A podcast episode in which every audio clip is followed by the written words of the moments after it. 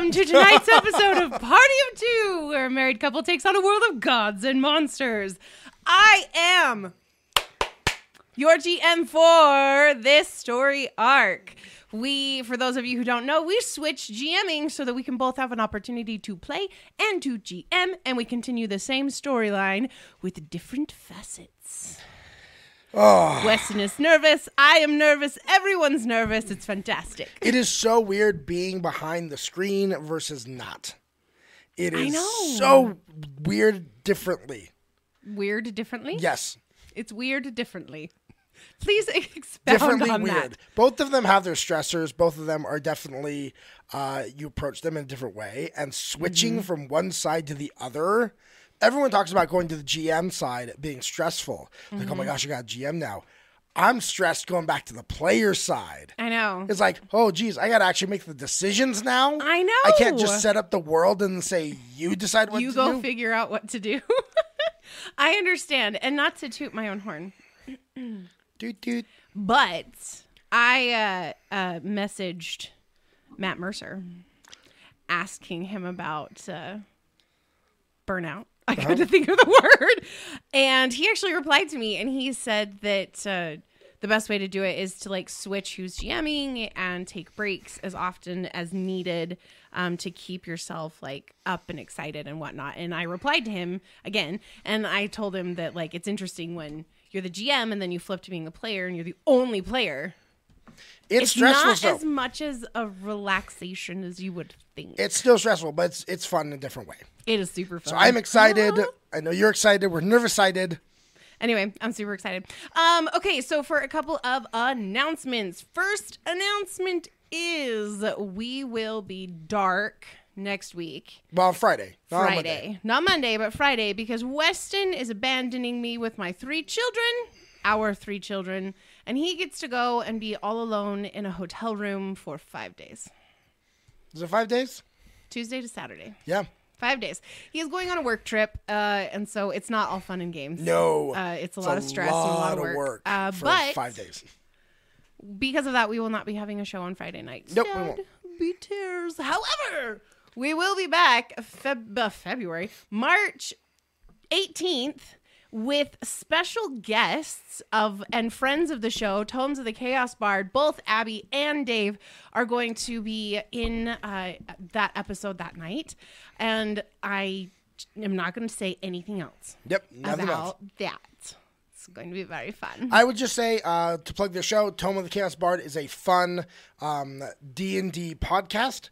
Uh, family friendly, no Yes. cursing. Um, they still deal with some more heavy themes like mental health issues, P- uh, PTSD, stuff like that. But they are a fairly family friendly show. I would have no problems like with my nine year old listening to it. It's a really, really, really good show too. so go check them out.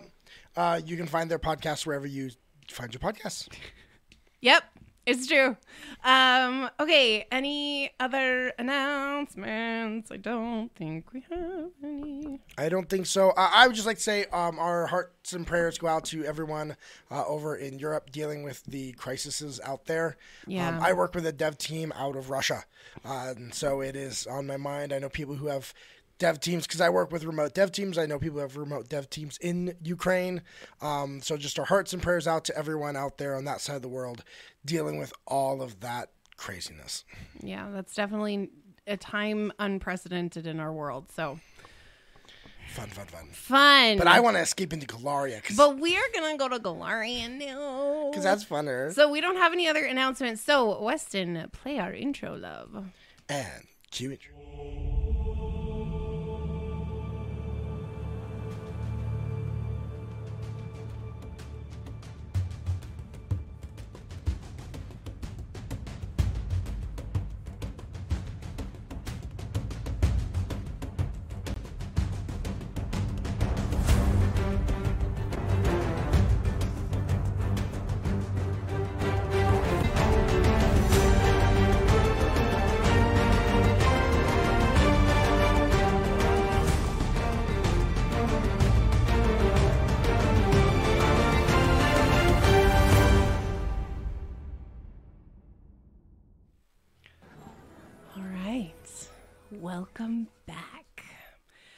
Last we left off, for I st- hit the play button.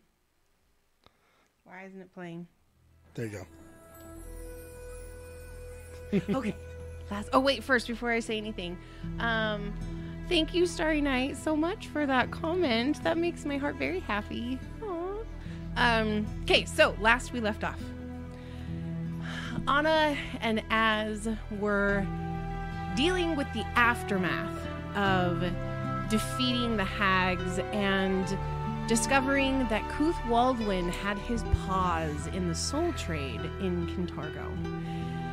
As they were brought back up to the surface, Andoriana and Az were called and asked for at the palace or estates of Domina by Dominic and his companion. Sorry. Um, while there, uh, they explained the situation with the soul trade and that Kuth Waldwin had indeed been getting souls through the crystal stones while in, uh, while or through the hags in the bottom of Kintargo. My my brain is getting very very confused. Down in the temple of Mahathallah. Mahathala, Mahathala, do do do do do, and uh, they discovered as well uh, as an Anna that the entire Council of Peers has been called down to the uh, border where the conflict with Cheliax is beginning to really rev up. Um, they have been asked as official uh, people. I don't know what the word would be envoy to be a part of the envoy uh, to the queen she is or the domina she has specifically asked for them to come down. They of course had a moment with sir michael and anna asked sir michael for a specific type of dress that he had a very difficult time conceptualizing but promised that it would be beautiful and wonderful when he was done as also asked, I believe you did, asked for a new set of clothes. Yeah. I mean, Az has really only had the one with press, you can only prestidigitation so much. I mean, eventually the threads start to like Wear break down, and, you know, doesn't it, eventually you know you begin to get that bleached look. yes. Um. So, oh, Starry Night redeemed a hero point, and hi, Soul. Oh my gosh, it's so good to see you. Well, sort of see you. We can see a your dragon. bit. Also, Synth Knight, I just want to say, you you have been missed. As soon as we saw your dragon jump up, I we were happy. We were very excited to see your name. Um. Anyway, so uh, while at Sir Michael's house, they were intercepted by uh, Captain Rogers, who wanted a debrief both as a captain and as a member of which is the underground organization that had also asked for help from Andoriana and Az. They went home. They enjoyed a little bit of time. They had a very slightly awkward, very slightly Very slightly. awkward, awkward conversation about the fact that most people think that the two of them are together romantically Hook it up. because they live in the same home. And then went to bed. we went to bed. so the morning begins to break. Sunlight streaming through the curtains and the window as you wake up with nothing on your plate at the moment. Az what would you like to do? First thing Az is of course gonna do is gonna get up and he's gonna start his morning rituals. Gotta go through my spell books, do do do, to prepare my stuff, meditate, c- connect with the magics of the universe uh, in order to uh, have my connection to Nethys, the god of magic. Also, um, for anyone that does redeem a hero point, remember to say who you would like it to go to. At this time, it can go to either Az or.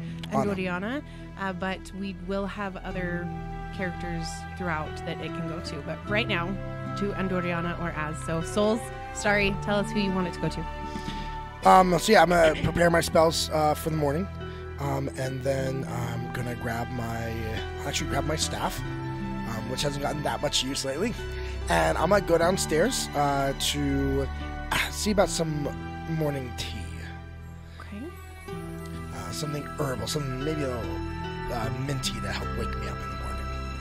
Okay. Uh, it's early enough in the morning that the halflings who were hired to help with the house are not currently there yet. Um, and as Andorra, okay, I will mark that down. Sorry. Um,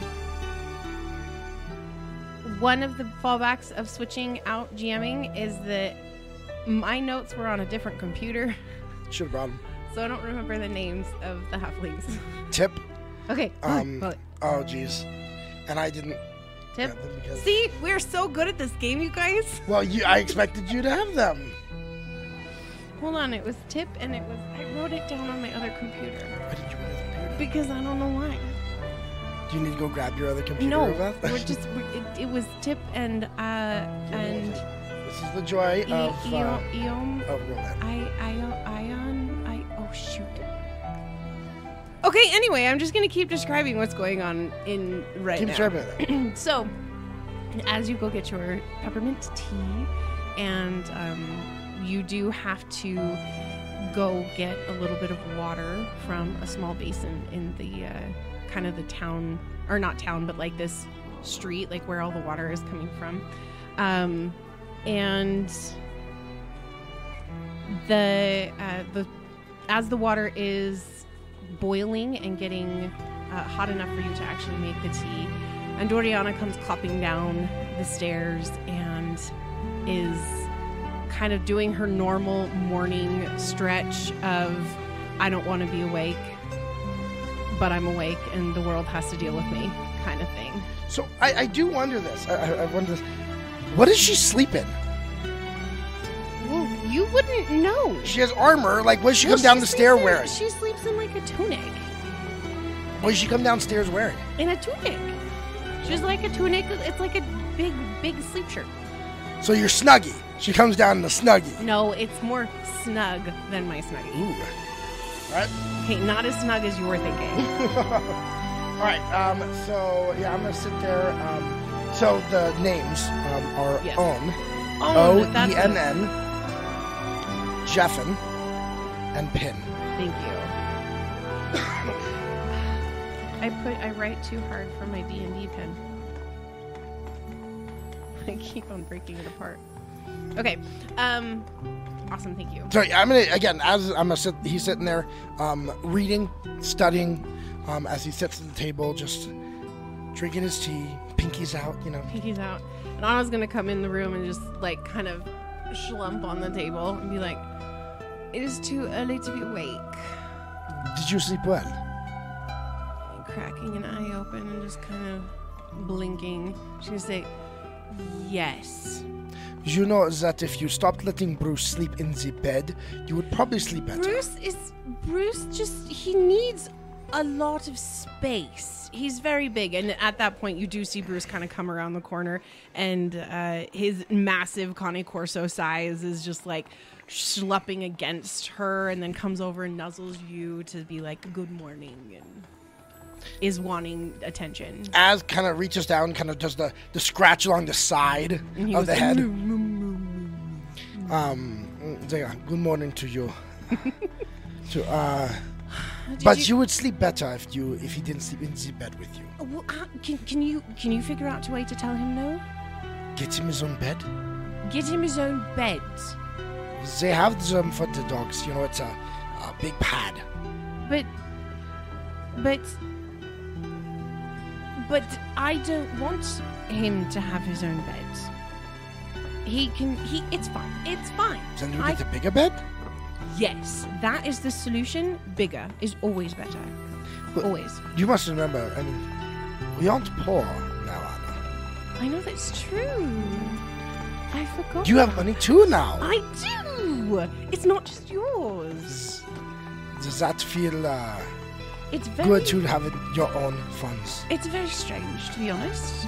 I, I, I've never really had much of my own. I mean, we had a stipend at Hellknights, and so we were able to spend money. But most of it was taken care of for you, yeah? Mm, of course. Uh, you did. I mean, our weapons were supplied, our food was supplied, clothing was supplied. We essentially were given money to drink, and that was it. And you were not much of a drinker. Not really. I mean, I can drink, but it's not. I don't like the feeling of being out of control. And uh, just imagining the idea of us getting attacked by something and having not the ability to actually. Being inebriated. Yes, that is the word I was looking for. Yeah.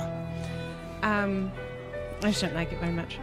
When your blood alcohol level to uh, and dehydration come together, it causes uh, medical issues. It does cause medical issues. It's a problem. Um, so Starry just gave you uh, another hero point. Boom! And Soul never responded about his, so I'm just gonna throw it in the pot We'll throw it in the back. as a general one. Um, hi Kevbot. Hi Doom. So, Hi um, KJ Bell 1958. Is that mommy? is that oh my gosh. Mommy Bell. Is that Mommy Bell? Is that my mom? Everybody say hi to Mommy Bell. In the chat, say hi to Mommy Bell. I don't know, maybe it's not. Maybe it's not my mom. Maybe it's not Mommy Bell. We could be totally wrong. It could be another person with those initials and, and born in that in, year. In that year.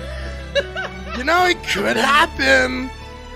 Um, All right. But well, Az is going to. Uh, uh, Anna, do you have anything on the schedule for today? I would not mind going to that mm, uh, weapon place that we went to before. Um, the, the war cage. Yes, the war cage. That's it. Um, I wouldn't mind going there and just enjoying looking at some. Swords, I would like but- something from there as well. Oh, good. Um, will you turn that down? It's I. If it's too loud, if the music's a little too loud and it's drowning us out, please let us know. Um, it is.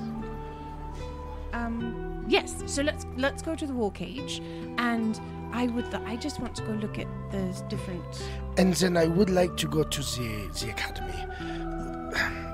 When we were down in the in the Darklands, the amount of times that I had to cast restoration on Zagrul because of those stupid Urdefhan and the uh, what were those slimes, the the oozes thingies. Oh, oh, yes. Those. The number of times I had to cast that was very frustrating. I would like to upgrade my staff so it can hold that spell. So I don't have. I have that at the ready. Oh, okay. Um, and that is something they can do that. I can do that. I just need the tools, Oh, and Delta can assist me. okay. Uh, yeah, that's fine. I really don't have anything on the, the docket. I mean, And he kind of goes to say something, and pauses. what? While I'm walking, you could look at the books. It wouldn't hurt Anna from time to time to I know how to read. I know you know how to. You simply do not uh, take advantage of the opportunity. It's boring. I'm sure they have many amazing books. Like what? And don't give me an academic book. I did see one um, that was in a small shelf on the side. Um, what was his name? Tusk. Um, it looked like a, a, a romancy thing. Oh. Do you really think I'm the type of individual that would want to read a romancy thing with tusks in it? I don't know. What kind of tusks? I didn't read it. It simply uh, is Tusk love or something. Okay, that sounds ridiculous. I don't know. All I know is there were books over there that seemed less academic. Um, they were. The bindings were more flimsy. Oh. So, okay. They were smaller. Um. Right. I, I don't tend to read a book unless it is at least that sick. I, I understand. Well, we can totally go. That's fine.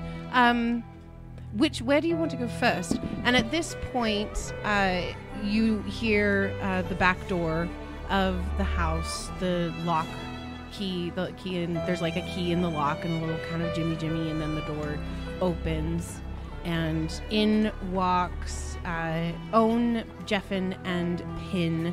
They're all dressed in their pretty standard um, serving attire. And uh, Owen stops for a moment, kind of startled to see the two of you awake, and she she says, "Oh, I, I didn't realize you would all be awake now. Good morning." Ah, guten Tag. The um, when you are traveling in the Underdark, sleeping more than necessary is um, hazardous. So we uh, we have we're a bit out, out of practice on sleeping. Oh, of course, of course. Um, well, it, it was good to see you both awake. And as they begin to clear through the doorway and into the door, Bruce bounds off after, um, or through the door, and Anna just kind of looks at everyone and says, "I guess he needed to go. I will be right back." And she kind of follows him out the door and stands at the bottom steps. So Owen goes into the kitchen. Pin immediately heads out to the front uh, room to begin doing the weekly kind of cleanup. And uh, Jeffin grabs some tools uh, to do a little bit of work on some different areas of the house that might need it. So who's in the kitchen? Owen. Owen. Um, so uh, as as it's in there, we'll, we'll look over to to Owen. And, uh, Owen, where did you get your training? Oh, uh, I was the property of a individual in Cheliax that was um, in the farming communities. Hmm. Yes, uh, they needed a few helpers in the home as the wife had died. Ah, And so I was given run of the kitchen, and I was also in charge of making sure that all of the children were, were dressed and ready to go uh, for their daily chores in the early, early hours of the morning. the the countryside, I understand, is uh, while it is never nice to be a slave, at least it's better than the city, from what I understand. I was treated much better than Pin. Uh, Pin was in the heart of Cheliax. Ah, as was I. So You did Maven tell you of my background?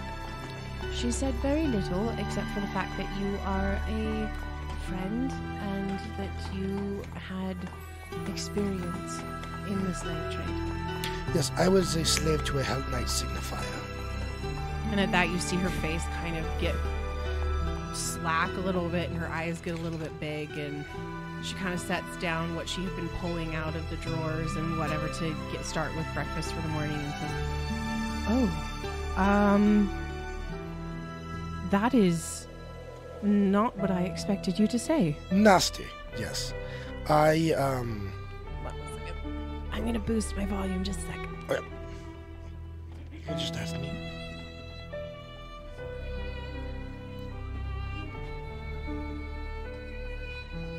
Okay, hopefully this works a little bit better, Kev. That's I now- just boosted the volume a little bit. There, uh, there I, I became a member of the network. I have been a member of the network for most of my life. How old were you when you were inducted? I would say about nine. Years old? Yeah, Oh. I caught an agent stealing medical equipment. And instead of turning them in? I uh, asked to assist. So Wow. that was my induction into.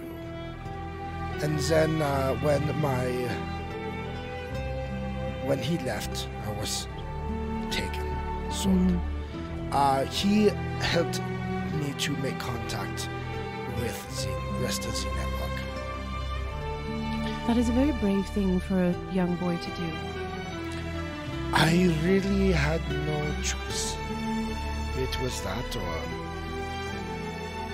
have nothing. There must be a purpose if you're going to survive. Well, I am grateful that you are in the position you are now, no longer uh, in China. Ah, me as well. So, just know that I, I understand. I have spent more of my life around halflings than not. Specifically, halfling slaves. That's this was my family, so I understand where you all have come from. It is nice to know that we have um, a friend in such a high position. You have a friend in me.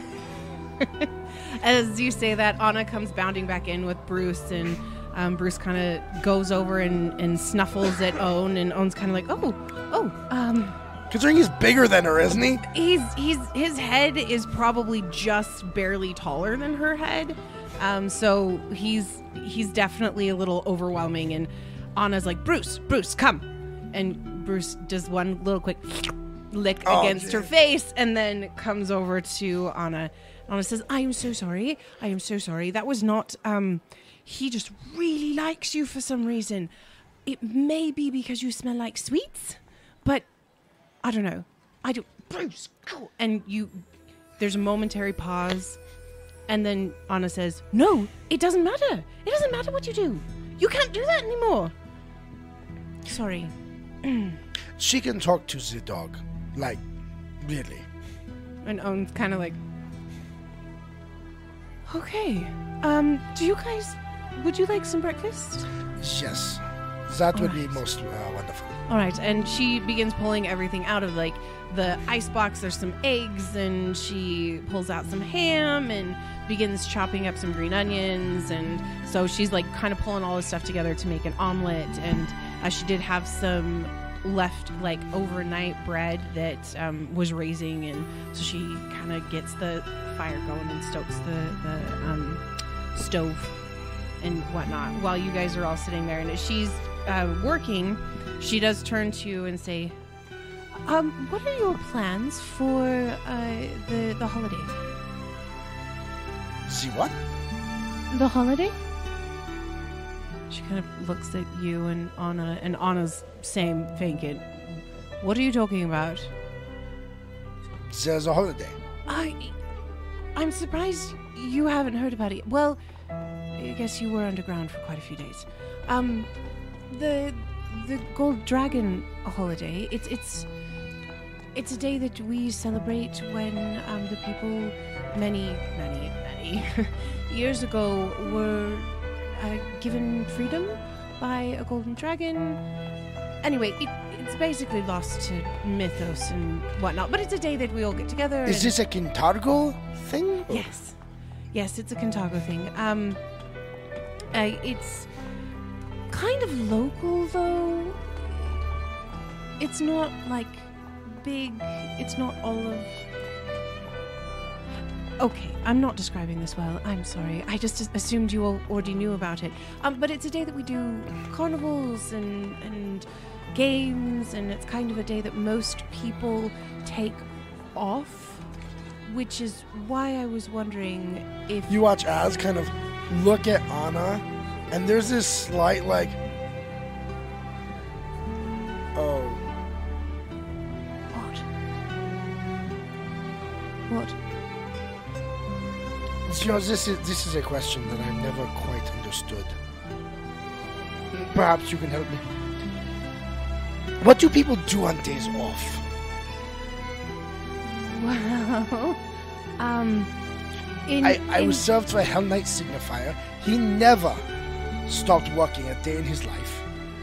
true. Um, I was always on a mission. So, like, days off are kind of a ambiguous thing in my mind. Well, in this regard, the day of the carnival, it's it's about a week off. uh, the day of the holiday. So we have th- there's going to be a lot of activity in the city. There will be many people uh, that come in from the countryside, and they'll be staying here. There's going to be uh, I've heard rumblings that there's an actual carnival coming this year to uh, set up. It's a it's a traveling ordeal, and it's a lot of food and fun. And most of the time, when people take days off, they go and do leisurely things like Wait. So is this something to where most people take off? Yes. most people take the day off. Do they close the schools? Well, official courses are not Anna, done. What? the academy. What? It might not be open. We need to find out. I. No, no, no, no, no. And Owen kind of puts her hands up, and they're dusted with flour, and and there's like kind of a poof around her as she lifts her hands. She says, "No, it's only one day, but it's Oh. a week from now." but they do normally cancel classes, and um, I know that the the children don't do their normal thing, and there's Oh, children's schools. Oh, okay. I was thinking of the academy, like them closing it down. I can't go that long without new reading materials. That would be, oi. And Anna's like, You are such a nerd. I'm sorry, I like knowledge. I know you like knowledge, but you're still a nerd. I want you to imagine this that for vacation, for this time off, you had to not touch your sword for a week. Well, that wouldn't happen. Exactly. Because I would kill anyone that tried to take my sword. And he looks at Owen and he's like, You see what I have to work with? It's true. Uh, so Owen then kind of continues and says, So now with that knowledge, um, I would like to ask for Pin and Jeffin and myself if it would be amenable that we could take the day. So it is a week from now? Yes. Ah, yes. Uh, I know you. I'm totally fine with it. It's fine. Wonderful. Uh, what? Could you bake extra of that bread on the day before? Of course. I will make sure everything is set up and you will have what you need for food and you could just pull it out of the icebox or or somewhere else. Um, but most of the time people are in the city, they're in the square, um, enjoying the he looks at he looks at. Anna. He's like, "Have you ever experienced this thing?" Well, the city of Infract would do things every once in a while for holidays. So occasionally we would go down, and it was fun. There were like drinking contests and little children running around doing foot races and things Yeah. like that. The, the nobility when they have things, it's always the posh party. It is oh, the, Oh no, It is the the whole fanfare. So that sounds horrible. This is very different. If it's and she looks to Owen and kind to kind of like clarify, this is not like the Domina and that crowd, right? And Owen just kind of chuckles and says, "I don't think that that crowd would ever be caught dead in uh, the Devil's Nursery to go to a carnival." ah, that's where they hold it. Well, there's there's ones all over the city, but um, the closest one to us will be the Devil's Carnival, or Devil's Carnival, the Devil's Nursery. Nursery. Um, the you know the large square where I believe you met uh, our friend, flag. Yes, that I. He that's the square in which we all Do you mean the uh, the kite maker? kite maker. Yes. Well, he He makes does flags, too, flags too. especially around the holidays and the patriotic days. And then he makes kites with flags. Yes, um, exactly. So it, it's held in that square, um, where most of the shops are and. So okay, so one week uh, from today. Mhm. Yeah. Okay. fantastic. Then I will leave you all to it. And Anna just kind of puts both hands on the on the table and stands up and says, "I'm going to go get dressed, um, since it sounds like you want to go to the academy. So, But and do you want to go look at pointy things? yes, I would like to look at things where the pointy end goes into the other man. Thank you. Um, so I will be right back, and uh, we can head out. So, and she start she like kind of trots up the stairs, and Bruce follows behind her. As uh, just roll, roll Never before do players just randomly decide to do perception checks. what? Um, Az is just gonna kind of do a little head tilt and watch as she walks away. Okay. But he's trying to do it stealthily. All right. Stealthily, just saying. All right, moving on. All right, so Anna goes upstairs and gets changed. Um, is there anything else that you really wanted to do? Um, no, he'll just uh, again he'll continue reading. I gotta prepare my spells and everything like that in the morning. Um, I'll let them get to do their work. Um, I won't uh, molest them, harass them while they're doing that. Uh, so he's just gonna continue reading and memorizing and getting, you know, all of his uh, spells ready for the morning when Anna's ready to go. Okay, awesome. Well, it takes probably 15, 20 minutes for her to get uh, dressed. She's not in armor, she's just in normal, like a normal tunic with some like The- deerskin pants. The clothes that uh, that Michael made her. Yeah, the nice, the very nice set of leisurely clothes. Leisurely, more leisurely clothes. They're not like bedding No, clothes. um, her leisure yeah, clothes are already- anything that's not a, uh, a suit of armor. yeah, pretty much. Um, so she comes back down the stairs, and Bruce is all excited and kind of weaving around her, and she's like, "All right, uh, I am ready to go. Did you want to go to the academy?" Uh, did you want the academy first or the um, the war cage is first in Oh, it's closer, isn't it? just a little bit. They are just down the road from each other. Okay. Uh, yeah, we can go there, of course. So I know I had I had wanted something from there as well. So we uh, get together, get the staff ready, uh, gets you know, and then we head out the front door and Okay. begin walking uh, to get to the other side of Kintargo.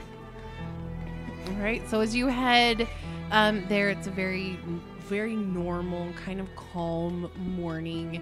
Um, as you are walking through the city, it's waking up, and people are beginning to go about their normal days. As you get closer to the war cage, you do start to see more armored type individuals walking around. Uh, a few of the guards of the city are together, kind of two by twos, just moseying. They're not like all, they're not like really paying attention to you guys. You can tell they're kind of just walking and Yeah. wandering. Um, but eventually you do get to the war cage itself, and uh, you get there just as the owner is opening to start the day.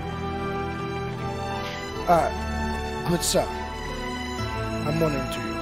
Ah, what's your voice for this dude? Wasn't it the gravelly? The, no, no, no, no. What was it? He's a bird, remember? He's a, a tengu. I don't remember what it was. What was it? Big one up. No. What was it? What was that? Zap! Hmm. Oh, yes, it was that. um.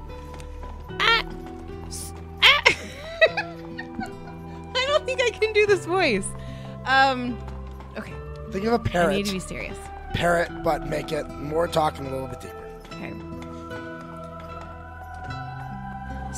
So, uh, it's good. It's good to see you and uh, the, the mistress, of course, with with the buy- buying of the of the runes and all of that. Oh, it's it's very good. Come in, come in, come in. And uh, and I've just opened. So, uh, what what can I do for you today? And he kind of does.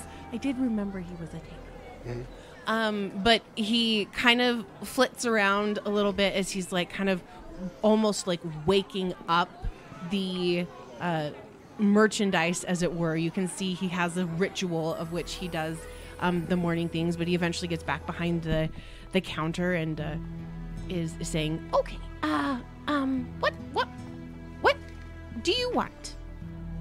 Uh, I am uh, interested in uh, also some of the the runes that you have? Oh, oh, of course, of course. And he pulls out the little uh, display case that he has of those runes, of the runes that are available, and he kind of puts them down in front of you, and he says, "What, what kind of runes are you looking for?" He Uh, tilts his head to the side.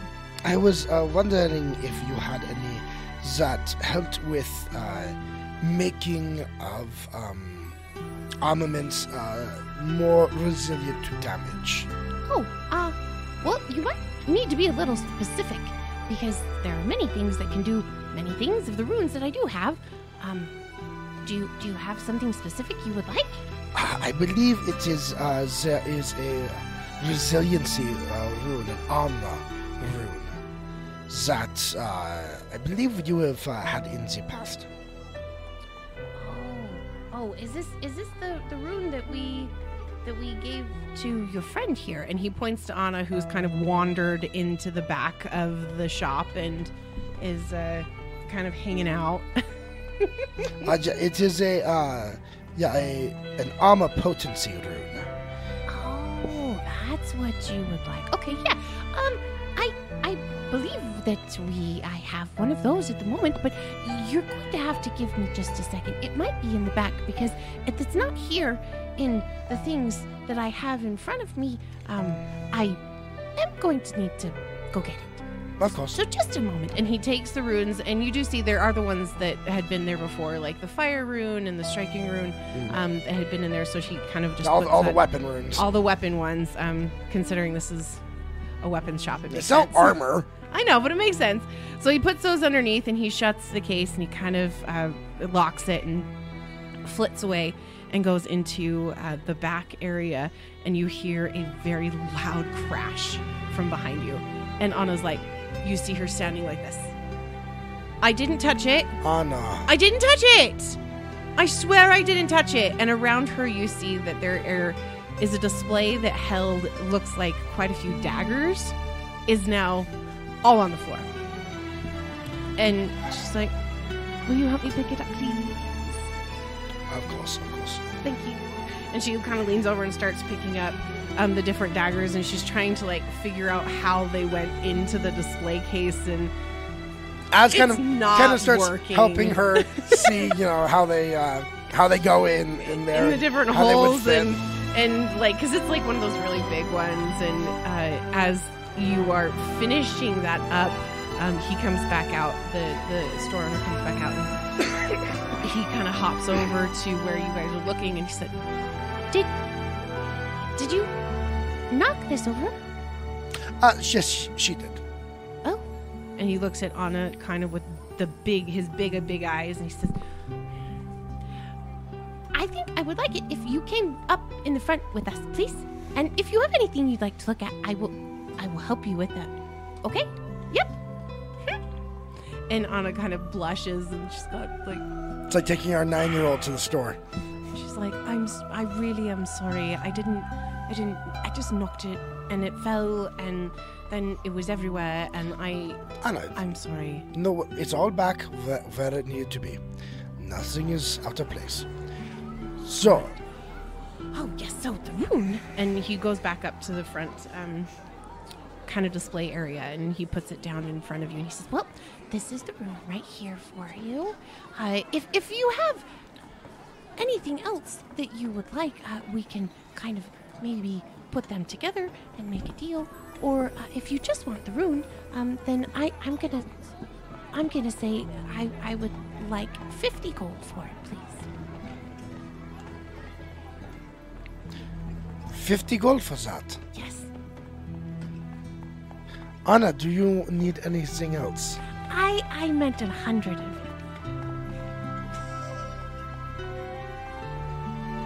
Not 160? I meant a hundred and sixty. You guys, I'm really, really bad at money conversions. It's 160 in the in the handbook. okay, 160. Um, well, we can we can see about this. Anna, I know you wanted to come as well. Do you need more gear? I know we've got armor. Um, you have your your sword. I know we wanted to move some rooms to your bastard sword. Well, I was wondering, do we want to move the runes from the bastard sword, or we just want to buy two new ones? You already uh, have two. I believe you have a plus one and a striking, but not a flame rune for the, For the bastard sword? You, you went back one time and bought those. Oh, I did, I did, I did. Po- po- uh, might be a, a good idea to get something other than flame. So then you have the great So sword maybe- with the flame, Like, and maybe acid? Would acid be a good thing? I don't know if you do acid on a weapon. Can you Then do acid? Would it, it? would it melt the weapon? I don't know. There are many options uh, that are available in uh, to put on it. Uh, you can do. There is uh, corrosive. Um, you can do acid, electricity, flame. frost. Um, you can have it do uh, cold. Um, Um, and the shopkeeper says, Oh, uh, I, I do have the the uh, opposite of the fire rune, which is the cold rune. If if you would like that one, well, there is the shock. I don't have the shock one. I'm sorry. Do you have a thunder? A thunder. Thunder. Oh, thunder. Uh, no. It is a rune that, uh, rune that when you hit, uh, it also uh, releases a very loud sound, and uh, will, the sound will damage them. In addition, Yes. Um, I, I do know what thunder is. I I don't have. I don't currently have one of those though. Sorry. But we do have the ice one if, if, if you would like to, or the cold, if you would like to, and he looks at Anna, if you would like to give your weapon a complimentary uh, uh, part of the uh, of the sword to what you currently have. you can, uh, Anna, you can have uh, with those, with the two runes, the striking and the the increase um, potency. You can put up to two other runes on it. Well, um, it makes sense to do the cold one, though, doesn't it? I would see that because then we can switch. I mean, if you're fighting something that is fiery, you don't want to use the great sword. If the, you are using something that is, uh, you know, that uh, is affected by cold, you can switch. I like that idea. Let's do that. She looks forward and she says, okay, so we're going to get his one for 160, yes? And then mine, um, how, mu- how much is, is mine?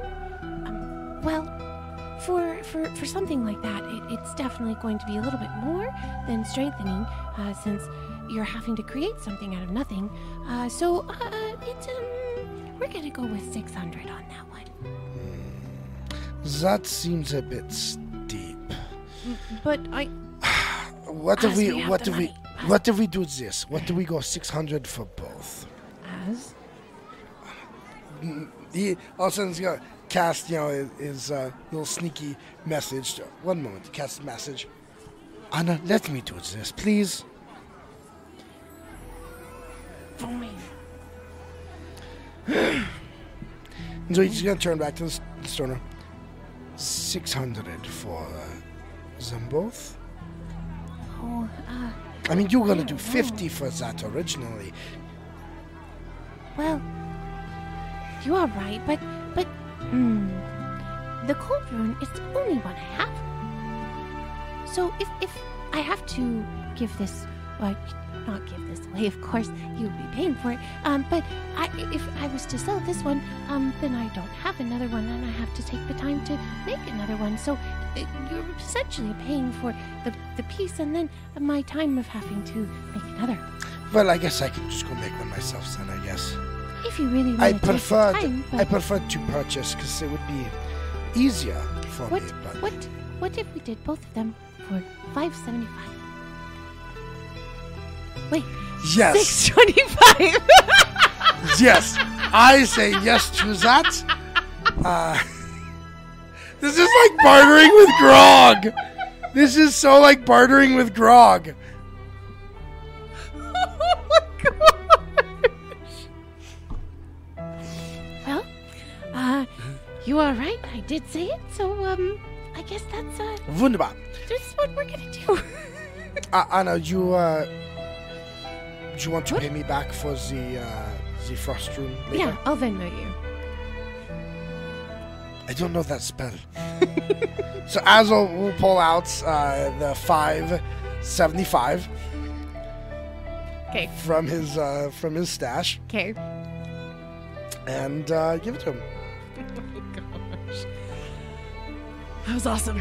Um, All right. Well, he, uh, the shop owner, he takes the the two runes and he kind of puts them in in a nice little sacks and then kind of hands them to you and um, says, uh, uh, now, um, ma'am, miss, miss, did you did you want a, a sword or? I mean, you were looking at the daggers. Did, did you want a dagger? and she kind of folds Anna folds her arms and kind of her hands into her chest and she's like, nope, not anymore.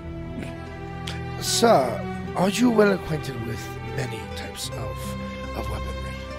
Uh, of course. He pulls out of his fat, um, out of his bag, a, a dagger that is, and unwraps uh, a bundle and unwraps a cloth, and puts down the dagger, the one from the hag. He kind of looks at it for a minute, and Anna takes a like half a step back, just a little bit. And he picks it up and he's kind of examining it in his hands, and as he's holding it there, he kind of pauses. And he just holds it. It's like his entire being goes into focus on this dagger. And after maybe a full minute of him standing there like that, he very gently and with much more care than he picked it up, puts it back down. And he says, You you don't know what this is? I have some inkling, but I am not an expert in in weaponry. I do not understand the material it is crafted with. I do not quite understand its nature. Well, um, the first thing I'm sure you noticed, uh, before, was a voice. Yes? Yes. Okay. The voice that you heard, uh, is a soul trapped inside of this dagger. Assumed that.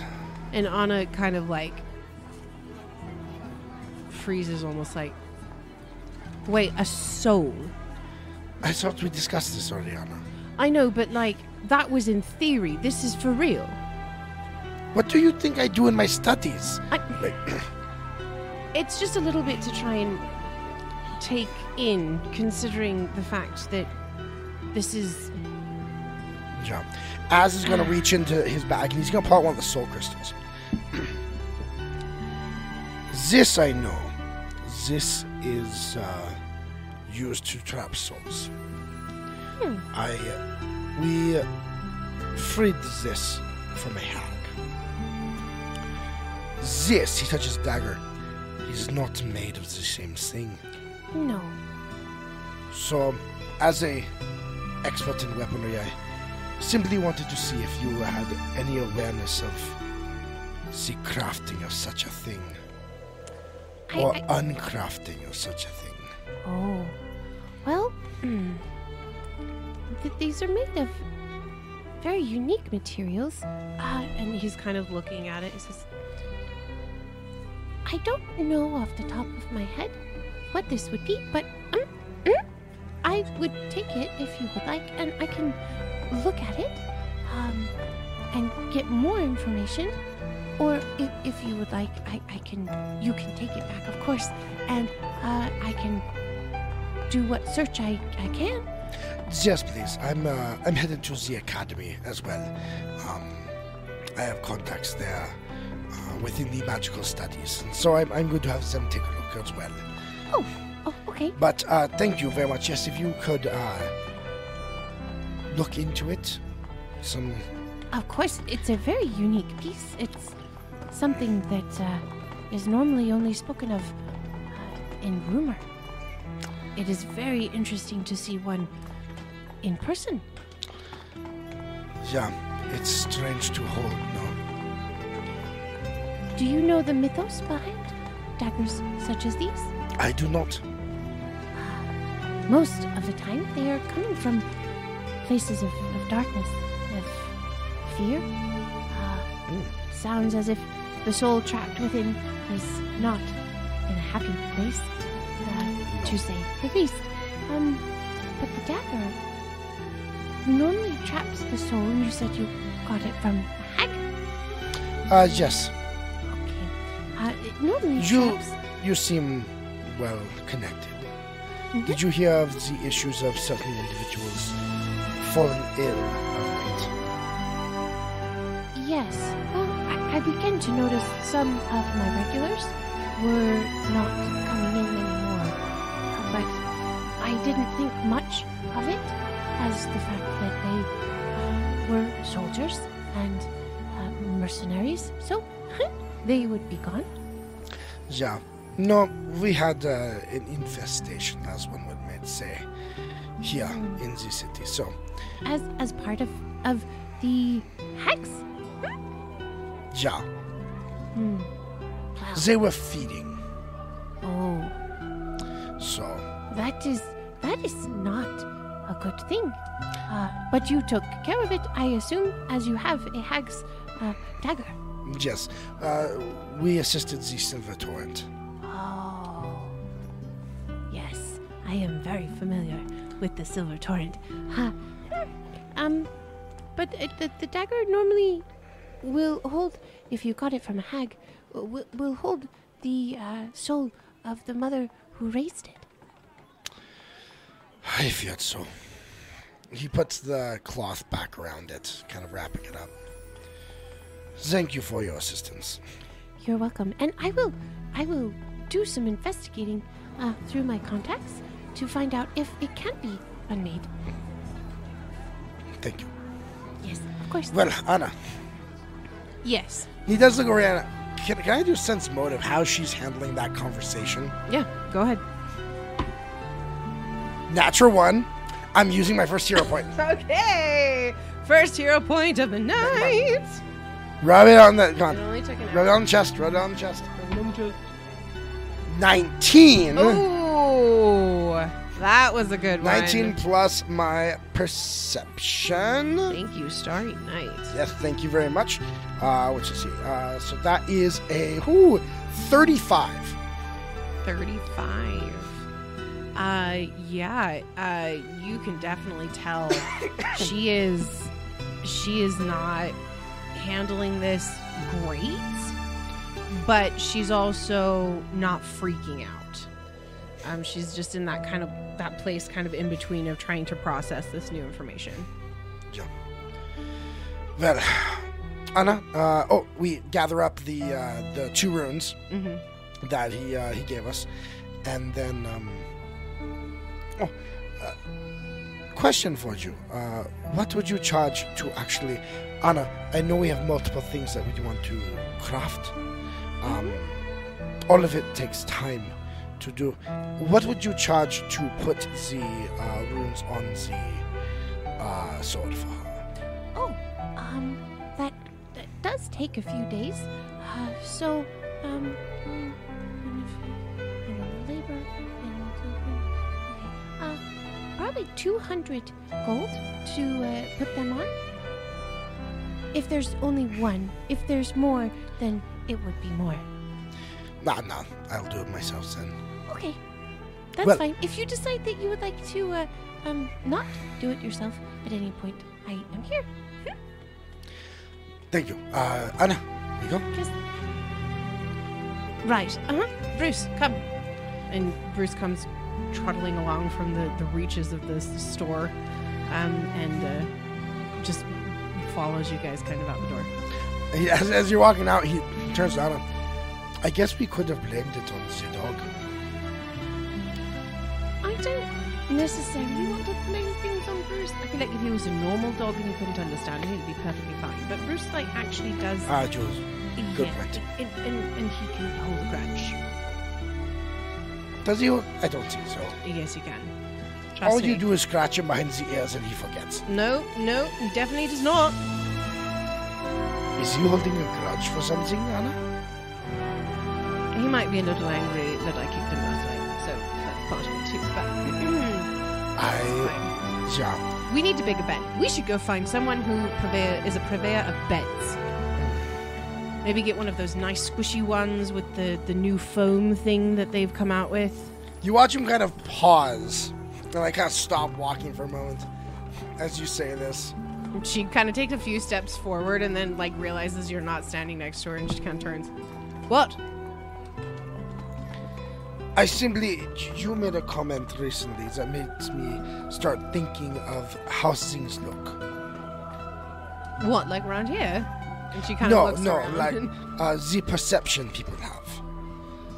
oh, of us?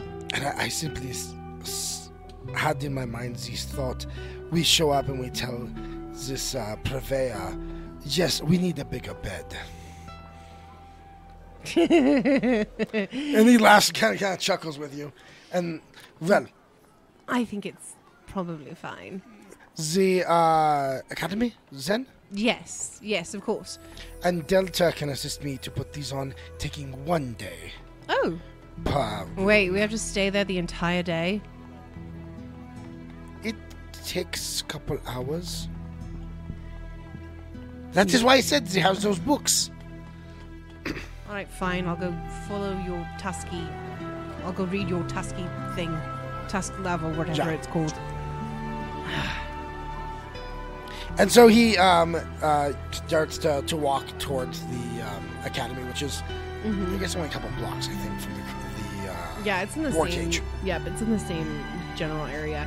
Um, you guys get there. It's kind of a normal school day. There's students running around, and there's some kind of hanging out on the, the lawn in front of the uh, in front of the building next to the now destroyed statues um, that are. We only destroyed one. Oh yeah, that's true. The one destroyed statue, uh, uh, the base that is still there, and uh, you uh, go into the building to go meet with uh, Delta.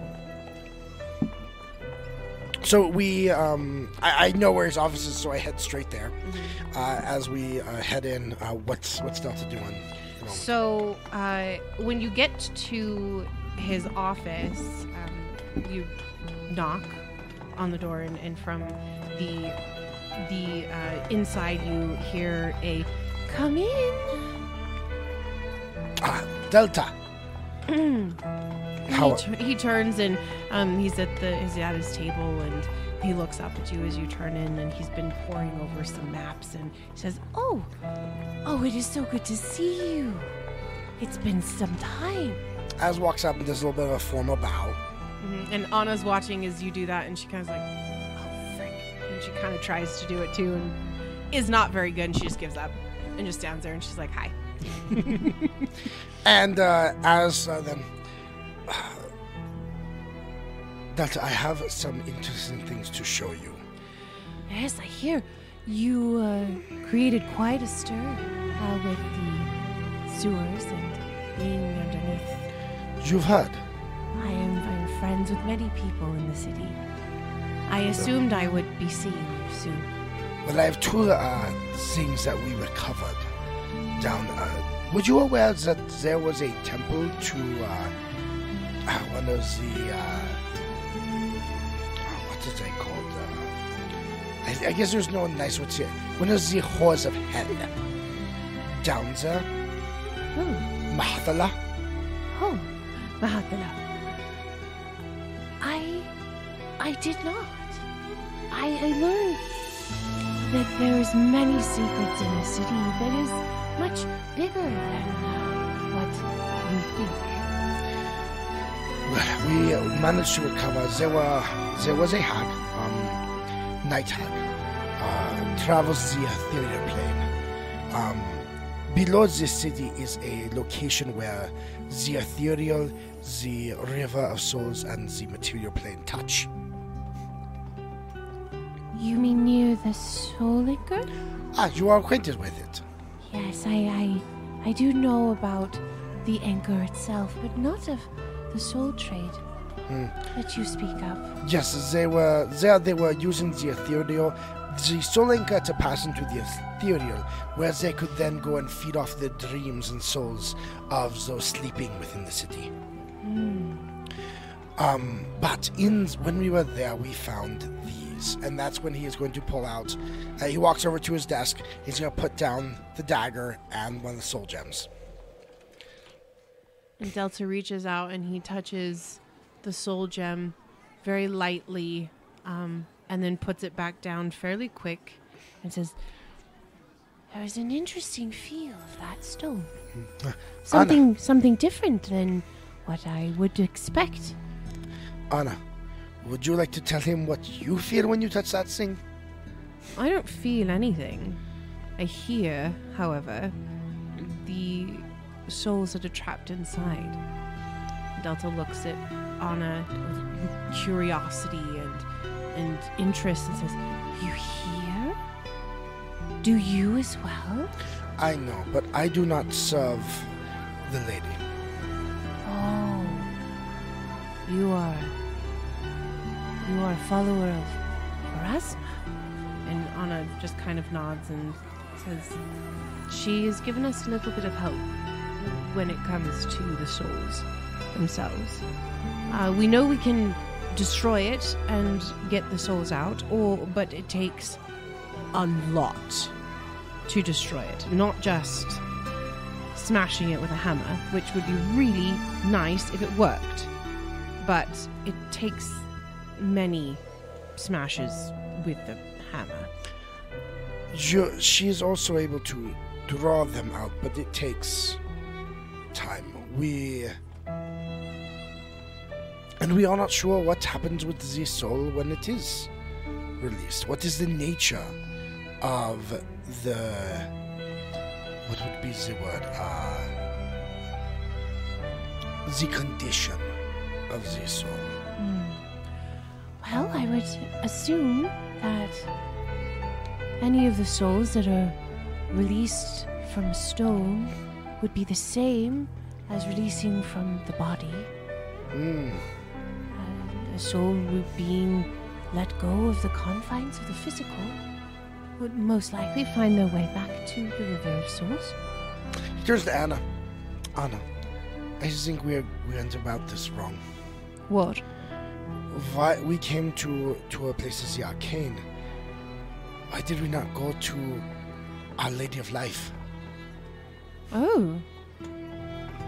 No, you're right. That actually makes a lot of sense. We should put that on the, the to-do list. They might have, since it has to do with souls, they might have more knowledge than even we do of this thing.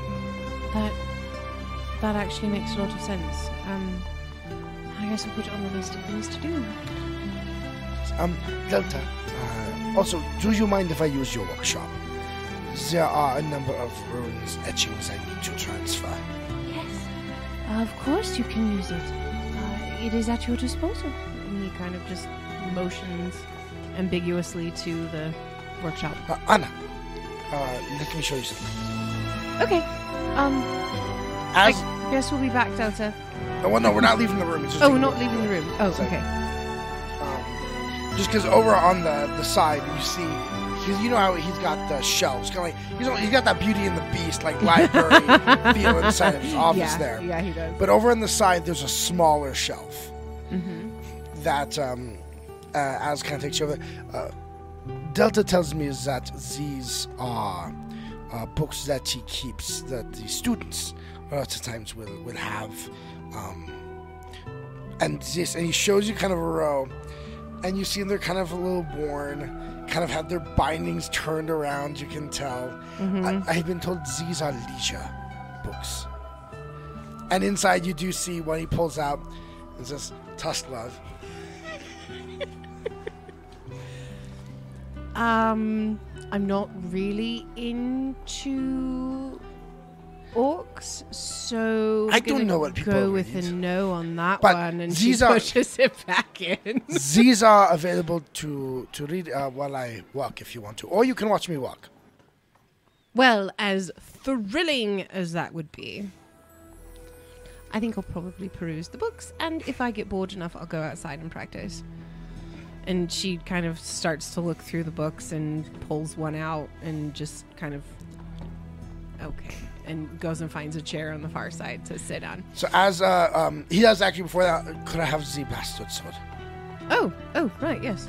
And she reaches in, and um, it's been in her little um, Bag of sack, yeah, her small bag of holding, and she hands it over to you. Right, that and he takes he takes the runes.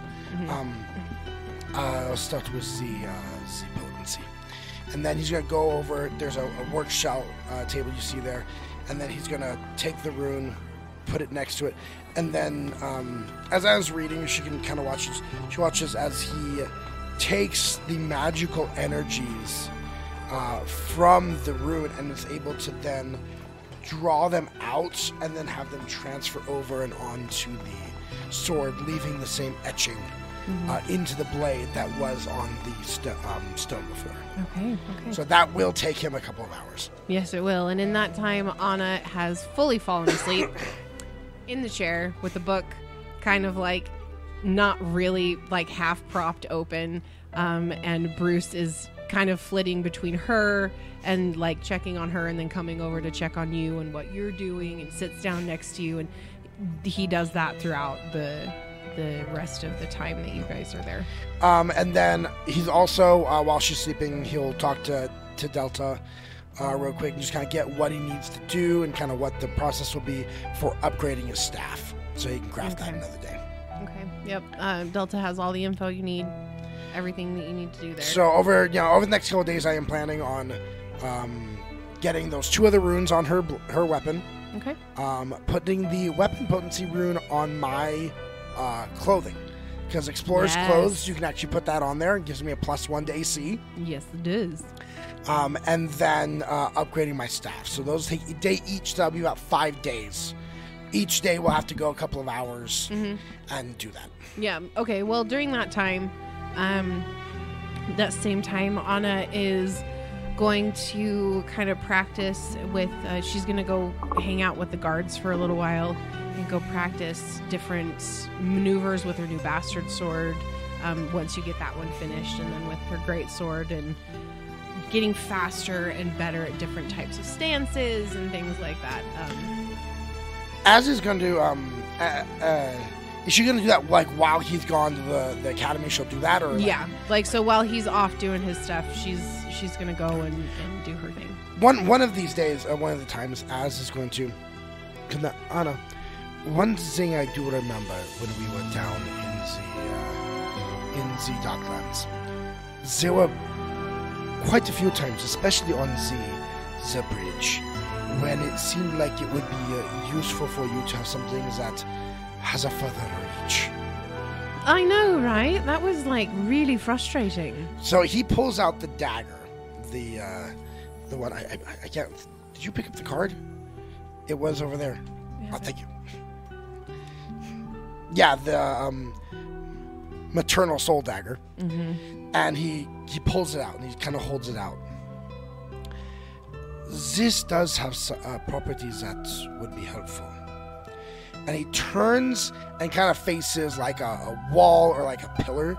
Are you touching the dagger or are you touching the I'm touching the dagger. fabric? No, I can I can hear her. Okay, yeah. So as soon as your your hand touches the dagger, you hear the light uh, whimpering and the the quiet, uh, almost teary sound coming from the dagger. Yep.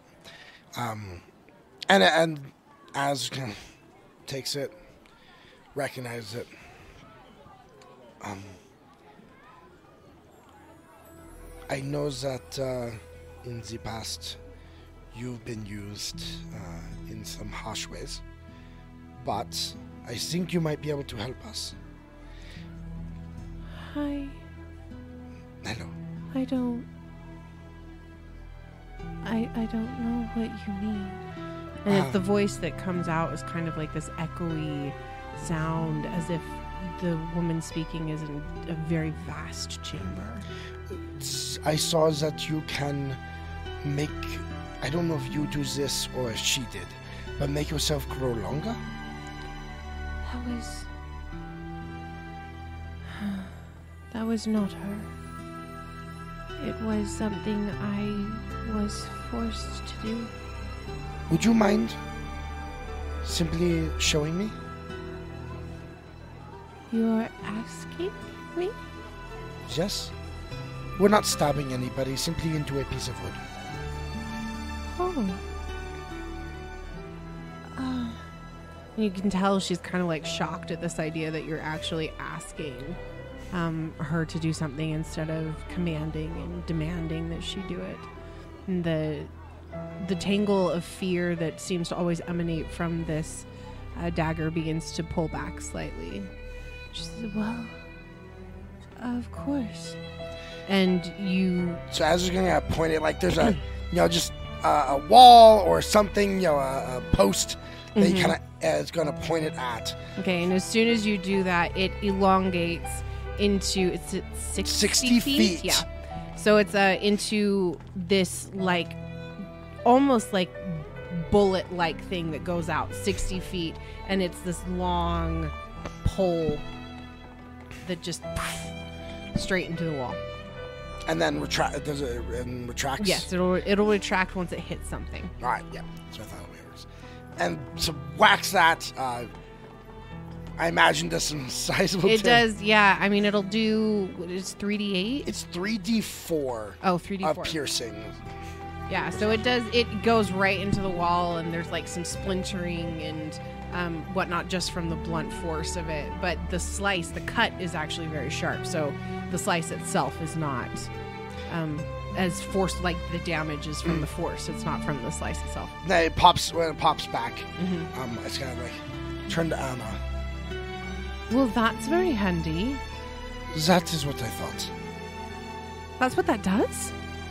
Part of it. Um, I believe that's the effect that we felt before when the the hag would cut us. Um, came from the fear she f- that the soul felt. So Oh. Do we have to. Do you think she can hear me right now? Like the soul on the inside? I think you have to hold it. Okay.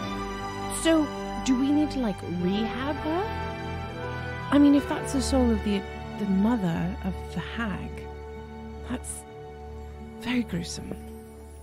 Yeah. So, do we need He to kind of lifts it up and kind of on long walks? kind of shrugs. And You want to talk The- how about how about I just later? Oh yeah, yeah. hmm Let's do that. And she'll take the Anna's gonna take the dra- dagger from you, but um, she's gonna wrap like a cloth around it. But so before she doesn't does that, though, touch um, Az is going to kind of thinking, sending his thoughts down to the dagger, Mm-hmm. is going to say, you know, thank you. Um, that was very helpful. It's nice to not be forced. I'm going to put you down now. And you hear, don't hear anything else. Yep. So it kind of gives her wrap it up. Okay, so yeah, and Anna will take it and put it in her her bag of holding and just kind of hold on to it there. Just like okay. This um, very strange item. I feel like we've run into a lot of very strange magical things. Well, when you deal with people who suck the souls out of things, you get weird stuff. That is that is very true. You know, I learned how to fight fighting demons. And the things that we have to deal with right now just feel so deeply stranger than that. Demons are nice and straightforward, no? They really are. Like they show up. They want to kill like, you. I'm going to kill you. I'm going to take your soul. I'm gonna burn you. I mean, it's really not difficult. But all this, it's like subterfuge and trying to figure out what's going on and who has what and and I, rehabbing daggers. It's great. All right. Well, enjoy your day at the academy. And she like kind of straps her stuff on and she takes off that day. All right. So as the days uh, get closer and closer, you do begin to see the hubbub of the city with the um, the holiday, the golden holiday. Uh, there's people begin to put yellow flowers and uh, on like their their doorsteps, and there are flags beginning to be dropped in different areas of the city that are of the iconography of a golden dragon in different forms, um, flying and some fighting. And there's just this general energy and this excitement that is beginning to build around the holiday that is coming up. The night before um, is uh, this is kind of this energy that's just sitting in. You have gone through the main uh, square kind of area that is going to be where this carnival is, and you begin to see people setting up small tents. There's like food vendors are beginning to, you know, kind of stake out spots in different areas, and there's a lot of different things you can tell. There's going to be a lot of interesting and possibly fun activities.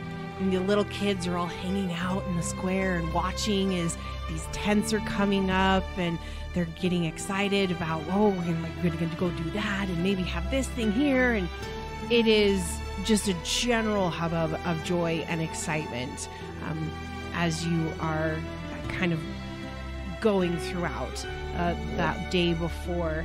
And Anna, uh, it has walked through the the center of uh, the square a couple of times, and she's kind of like investigated, kind of like what's going on. Yep. And that night, um, as you guys are eating dinner, and um, Owen has is like kind of finished everything up for the night, and at this point, you guys have kind of started acting more like Pin and Jeffin and Owen are becoming more part of the family almost. Um, considering the way that more? yeah, it's starting to be a little bit more relaxed. So they're they're they're more willing to kind of spend time around uh, you two and um, Anna. As dinner is being served, she kind of pats the table next to her and she says, "Owen, why don't you? Why don't the three of you um, all come just eat dinner with us tonight? You don't have to eat in the kitchen. There's no reason to be formal. Don't we eat in the kitchen? No, we have like a we have like a dining room. Are we have an actual dining room? Yes, we have a dining room. Why would we not have a formal dining room? This is this is Alea's house. I just thought it'd be like this little table over there by the kitchen. Well, area. I mean, there is a little table in there. That's where Az would nook. like always sit. Would be like in that spot. But yes, but like for dinners, Okay. Owen is not going to feel comfortable with you guys eating dinner, formal dinner, in the kitchen. It's like the only meal that you guys actually eat at the at the formal dining, ta- dining table. Y- Owen will have noticed, and Anna probably would have noticed that every time that they go to the formal dining table, Az acts kind of stiff. Wow. Owen is not going to give that one up. I'm Lunch just- and breakfast, totally fine. Snacks, totally fine in the kitchen. But Owen is like, no. Dinner is at the formal dining table. We eat at the formal dining table for Oh. dinner. Okay, mom. kind of, yeah. Family dinner's important. Yes. Um, but so Can we Anna, wa- eat in front of the TV? that's our children every night. Um, Anna kind of like pats the, the table and says, "Please come eat dinner with us tonight. I know tomorrow's like the big holiday and whatnot, um, but I feel like it'd be nice to have Yes. everyone in here instead of Question for you: Yes. When when Az and Anna sit down there, because generally it's just two of them. Mhm. Do they sit next to each other or across from each other?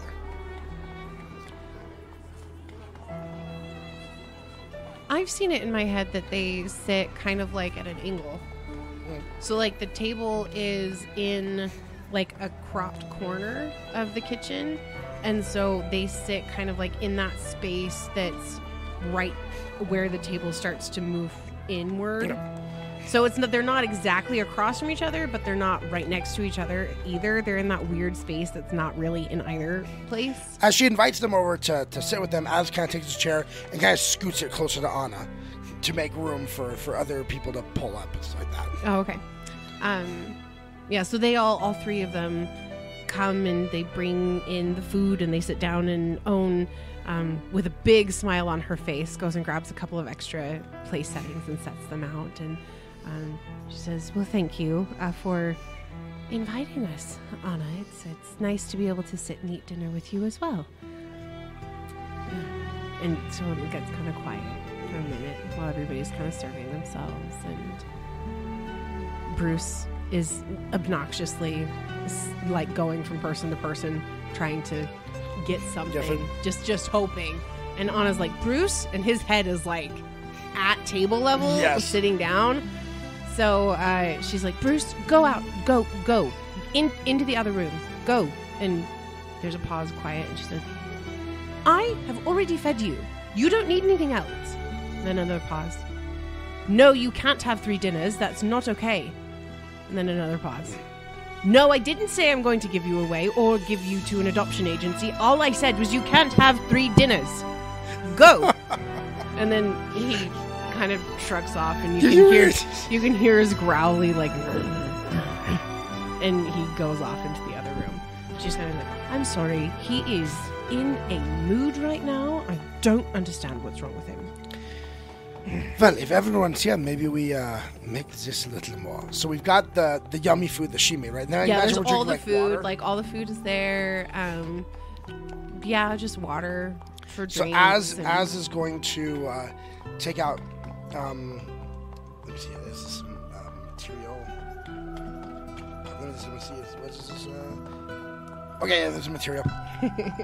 so Az uh, takes out of his bag a little uh, bit of a um, powder substance, actually a little salt, and he walks to around to each of the glasses, and as he sprinkles into each glasses, uh, he uh, mutters under his breath, um, um, "Nethys God of Magic, bring new life." And he just kind of sprinkles it in each one, and then suddenly you watch as they all change into a rich red wine. Oh my. Apparently, Az is feeling like a rosé today. I thought it paired well.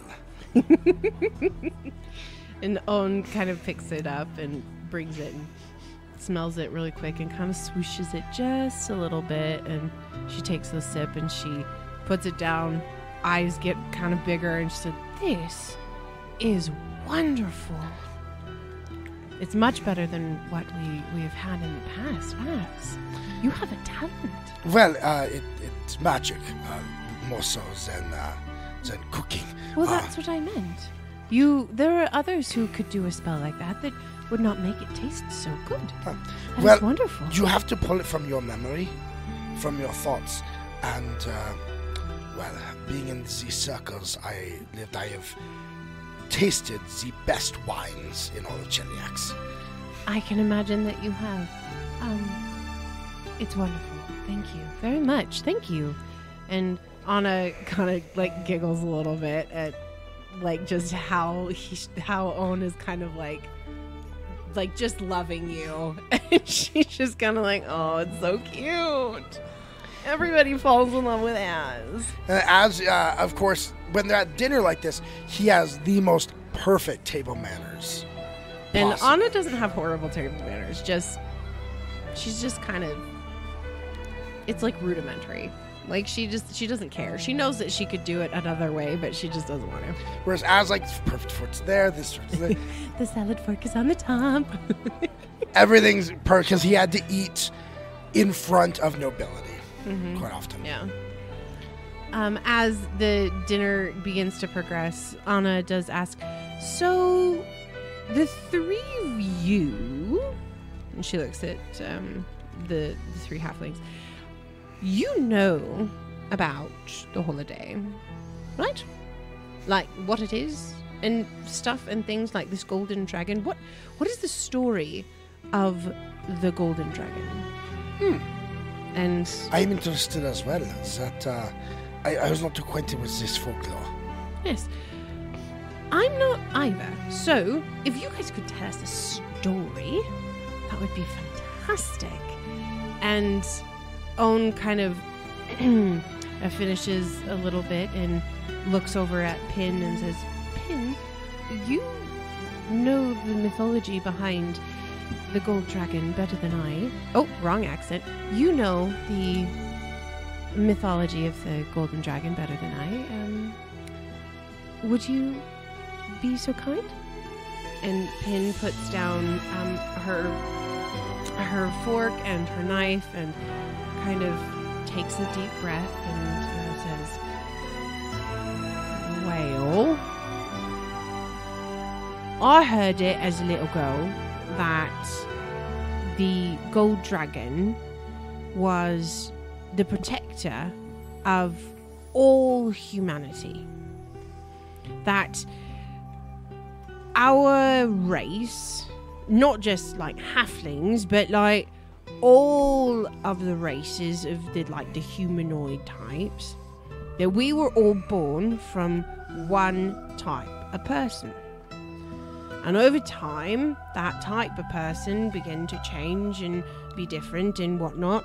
And the one that oversaw the peace of all of it was the gold dragon. Doesn't do a very good job, does he? Well, this was long time ago, right? Like, this was like the beginning of time. And the gold dragon, when the different races began to happen, he would take a group and he would go put them somewhere else. And then be like, this is your place, and this is your place, and this is your place. And that explains why there's so many different people all over the world. But people in general, like people, all people, began to be wicked and evil and begin to turn on their master of the gold dragon. And the gold dragon began to be a symbol of, of oppression and anger and hatred within all the peoples.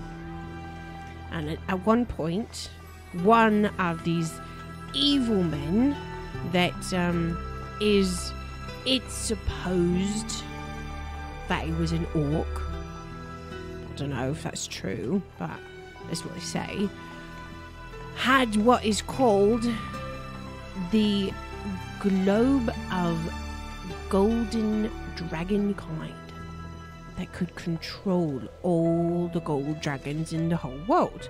So, right, there's not just one gold dragon, there were lots of gold dragons at that time. And this evil man got the gold dragon. Was they all taking people and putting them all over the place? They were, it was like the one big one was like in charge, and then all the other ones were like. Ah, pyramid scheme. No, not. Well, I don't know what you mean by that, but it, like, it was. He, he was the top. Multi levels. Yes. Go with that. I don't know if they marketed anything, but Zero multi levels. so this this evil guy took the gold orb and began to control the dragons and turned them all into vicious monsters that would attack anyone that he didn't like. So all the enemy people right? So once that happened the entire world turned against the golden dragons.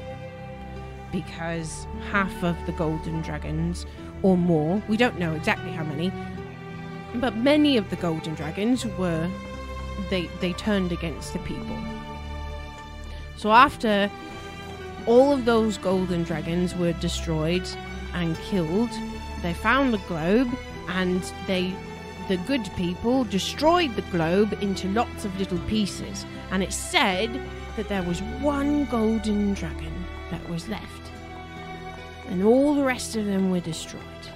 And that golden dragon restored the peace and took the golden orb pieces and hid them away into an island that has been lost to time. But now we celebrate the golden dragon that saved humanity and uh, stopped the evil wizard, sorcerer, orc person with the golden orb. Why is the spellcaster always the bad guy in these things? You know what I mean? Like, this is a bias. Or is this the evil sorcerer, the good warrior who stops the evil sorcerer? and Anna just starts to giggle. Who's like, um, Az I think you're, I think you're reading into that a little bit too much. But you this know is what I just mean, a I- fairy story. It's not real. But and, yes. and Pin says, no. So parts of this aren't real, right? Of course. Like, I mean, you're not gonna have all of all of everybody and everything coming from the same person. I mean, that doesn't make any sense, does it? I mean, you can't go from a human to a halfling to an orcish person. Like, it does. That doesn't. Obviously, well, that actually, doesn't there are sense. theories that the changing of the All right, so we're just not going to go with that. We're just going to say that's not true. It's evolutionary changes oh based on. And Anna's just like, don't even fight with him, Pin. Don't even fight with him. He'll win. But the golden orb, the golden orb is real. Um, they've been able to track it through history, and it was destroyed at a certain point, and it did have the ability to control golden dragons.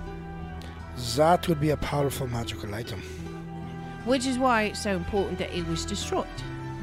So, and it was the golden dragon. So, so, so when most people talk about the golden dragon, they're talking about the golden dragon, the So- one. So they destroyed, but they're still pieces. There are pieces of the gold of the golden orb of dragonkind. And that was taken to the mysterious island and hidden away forever.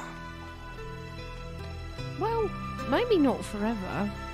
I mean, there have been pieces found, and there have been people that have been given little shards of golden things that people believe might be a part of the golden orb. Hmm. Uh, but um, nobody's really sure, or at least they've never told us little people about it. But um, yeah, so that's the holiday is We celebrate the the golden dragon who released us from the evil sorcerer and the other golden dragons that were evil. Well, And he's supposed to be the last one. from what I understand, people are always looking for a reason to party. That is also true. So yes. Regardless, it is an opportunity to have fun. And Anna lifts up her her glass and says, "Here, here, absolutely fun." Which is something you need to learn how to do better. I still don't. Un- I know. All right. There's, you're telling me there's more to life than study, spying, and killing magical things, yeah? Yes, there is much more to life. He kind of looks at the three halflings as he says this as well, kind of gauge their reactions. Can I, can I do it? Like, Do what, what am do I seeing? Um, do do a, a sense motive. That's only a nine. That's uh, 25. Twenty-five. Um, you can see that they're kind of enjoying the the like back and forth and and uh, just generally enjoying the evening. They're they're quite pleasant. They feel good. Um. So, as So when does this party start? um, uh, it it'll probably begin early. Like how many Excuse me. days? How many days has it been? It's the next day. Okay. It's tomorrow morning.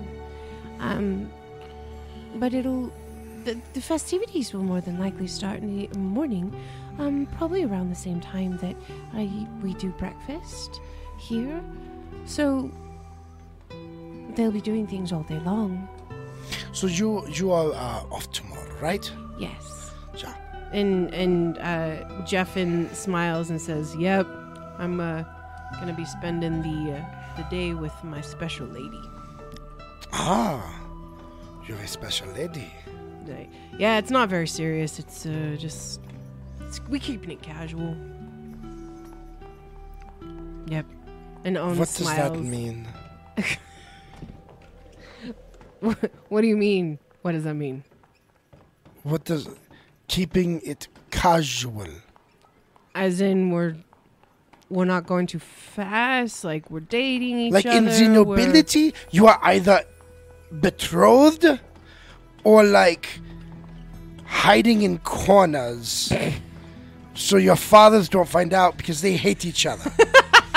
and that's really or you are indifferent. Like there's really only those three as- like things that happen Okay.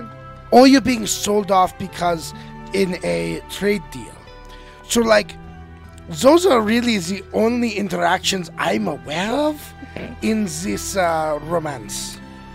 Well, for people who are not in nobility, you court. You know what courting is? Uh, generally, it involves going to big ball events.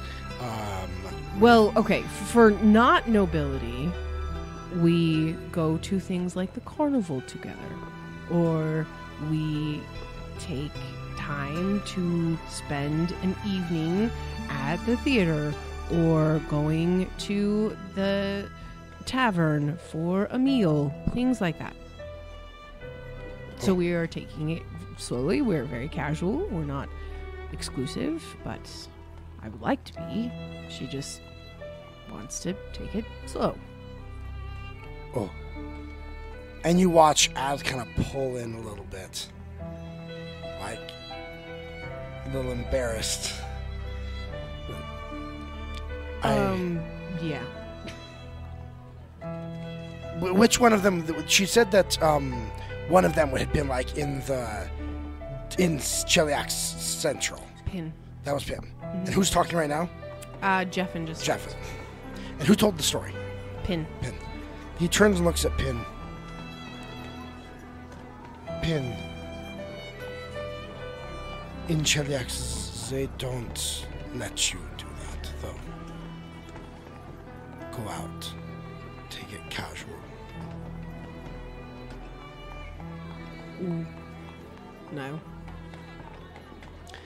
And so he kind of looks at the other two, kind of nods to Pin, looks at the other two. I know this sounds strange, but I have never seen what you describe. He kind of looks at Pin with, with this solidarity type. We know. The, and so this is uh, different for me. Well, when we were slaves, it's not like we got to go out anyway. You are, I, Especially not there. You are in my world. You are either that nobility who had their way of doing it, or a soul for breeding stock.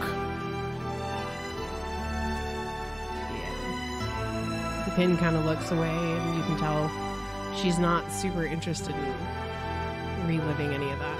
Az looks away too. They both there's both like this like shutting down that just kind of happened. Yep. And uh, Anna, realizing how very awkward everything just got, says, Well, um, this has been wonderful. Thank you so much for a meal. Um, it sounds like, however, we should probably get an early bedtime, uh, considering we are going to be spending the day at the carnival. Yes? Yes, uh, yes, yeah. That uh, Well, good. As because you're not getting out of it, you're going to have to come with me. of course, of course. that uh, that is to be expected. Yes. All right. So, um, Anna gets up and kind of gives Owen a little little bit of a hug and says, "Thank you so much for for dinner, darling." Um, and yes, do not come in tomorrow. Do not worry about us. We can function on our own. We were doing it before, not as well, but we were doing it before, so we can handle this. And um, she kind of reaches over and, and touches your shoulder and just says, "Hey, let's go to bed." I- I'll be up uh, in a bit. All right. And she's like, Bruce, Bruce, come here. And he comes like tearing out of where he had been banished from. And Uh, she kind of gives him scritches, and they both head upstairs. To And bed. as as kind of goes out the front door onto because there's like a, a, a bit of a like a patio thing there, and Mm-hmm. Yeah, he just kind of sits out on the patio for a while. after a couple of minutes, um, may- maybe like 15, 20 minutes or so, Owen does kind of poke her head out and says, Do you wish to be alone? Simply bad memories. I understand. Um, I don't want to intrude if you are needing some time. Um, we are almost done with the final cleanup from dinner, so Yes, uh, finish up and then head home and enjoy your day. Of course, thank you very much. And she turns to leave and then pauses at the door, then looks back and says, I know that the two of you are not in, entangled romantically, you and Mr. Summer, but I would like to say that it does warm my heart to see the two of you interact so friendly. It is a, a different experience for me. Um, I think friends is, is definitely true. Uh, do, in the network, when you are actively trying to free individuals and gather information, don't have many friends. No, So it is a new experience. I am sorry about the dinner. It is simply my. I became how aware, aware that how much I don't understand this life outside of slavery. it takes time. I. It took me a few years. I have been out of slavery for a few months. Give yourself time. Be patient. And she just kind of like touches you on the shoulder reassuringly and says, It will get easier. It gets better. And you have a very good companion at your side to help with all of that. That I do. That I do. Right. Please um, apologize to Pin if I made her uncomfortable. I was simply needing some reassurance that I'm not the only one who doesn't understand the way everyone else does it. Pin had a difficult time adjusting. It sounds like very similar to yours. And she. She had a lot of things happen to her that she was not. She. I don't know if she'll ever be ready to talk about. I understand. I had the advantage that my I was a prized slave.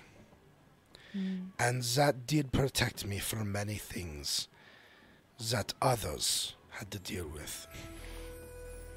Yes, well, Pin is quite strong, and as you can see with the exuberance at which she tells stories, she has adjusted very well to living a free life. But I will say goodnight, and uh, I did make you and uh, Mr. Sana a, a cold breakfast that is Ah, waiting in the in the icebox if you wish, or uh, we may see you at the carnival, of course. Uh, there will be food there, so there's things to eat, so you won't go hungry. Wunderbar. Thank you very much. You're welcome. And she walks into the house, and you can hear her kind of calling for Pin and, and uh, Jeffin, and all three of them go back out the back door so you don't see them again. And are you just going to stay out there for a while? I stay out there for a bit, um, and then eventually, when it's you know getting late enough, I'll he heads up to bed. All right. Well, with that, we are going to take a five minute break. Five minute break. Do we have a break screen? I do. Oh, we actually have a break screen this time. Yes, we haven't had one for a while. Um, but we are going to take a real quick five minute break and we are going to come back See you in five. to the carnival. You don't want to miss Yeah, it. don't, don't stay away from Carnival. Carnival. Oh, wait, what's going on?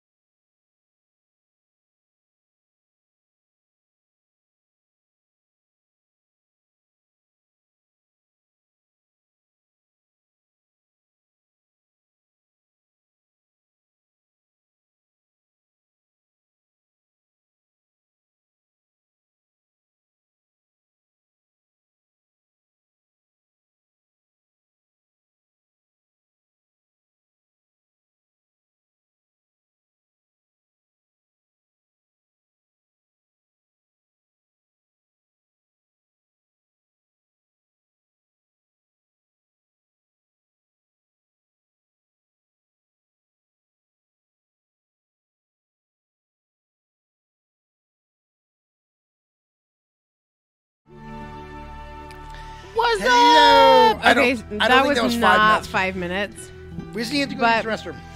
We saw that Uber Geek Media had rated, and so we wanted to come on and say hello.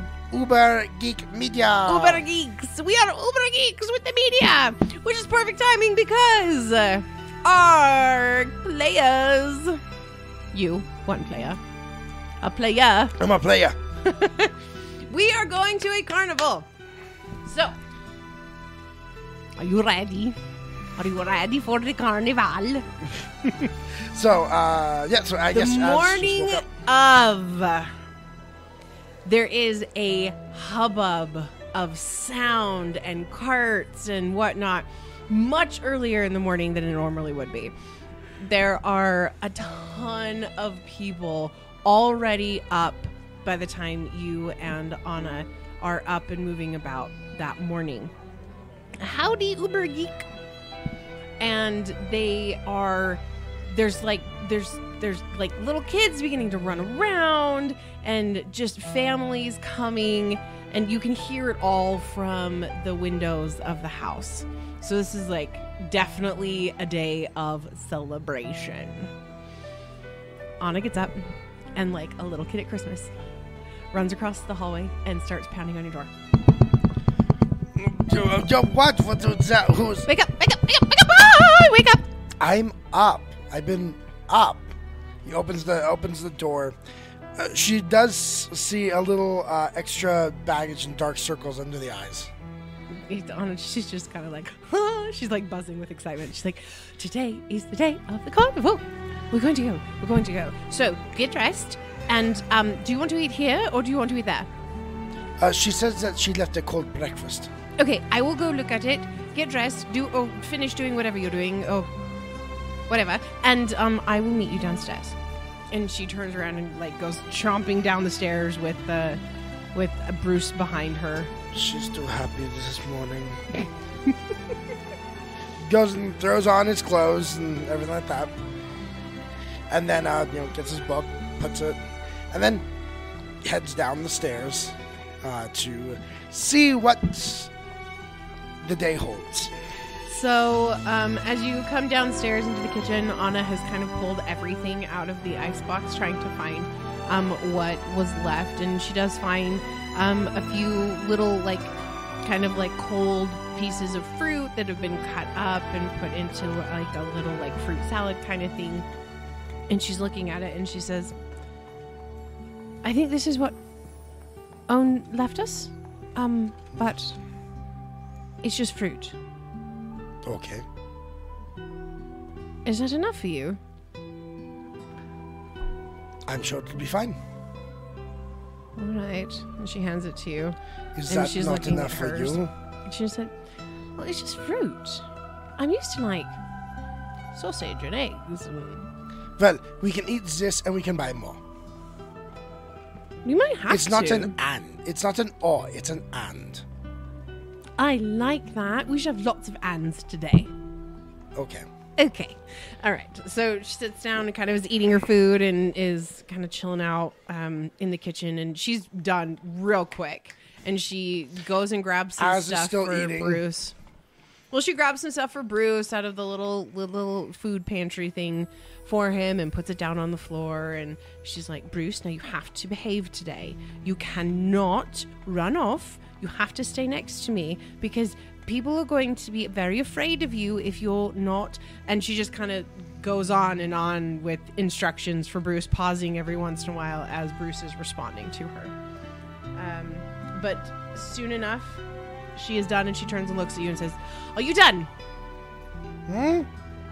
Are you done?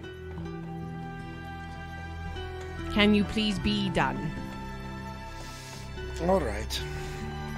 What's down? Why aren't you excited? Uh, I, I don't have a, uh reference point for what this is. So that that is all. Um, Well, it's going to be wonderful, and I'm, I'm very excited. What? do you think I upset Pin last night? Oh, um, I don't think so. She seemed fine after the dinner, and she didn't seem upset at all. I just think it's probably something that both of you you have a shared history, and you both understand it. But I don't think either of you really like to talk about it. No, that that is uh, true. That is very true. So I don't think it's that you upset her and she's never going to not want to talk to you again or whatever, but it's just not a fun thing to talk about. Not a fun thing to remember. Yes. Well, let us go see what this uh, carnival is. Carnival. It's a carnival. It's like a festival. Carnival. Okay. Carnival. Are we calling it that? Carnival. well, we are in Ravounel. Mm. And? The accent would be on the Carnival. there. That would be the accent. All right, well, we are ready to go. So let's go. Ha ha! Ha ha! So, uh, Az is gonna kind of let her kind of I imagine she's in gonna be her boisterousness, she like takes off, um, and she is ready to go hang out at the carnival. And give me just one second. I have to go grab my map. Oh, map, map, map.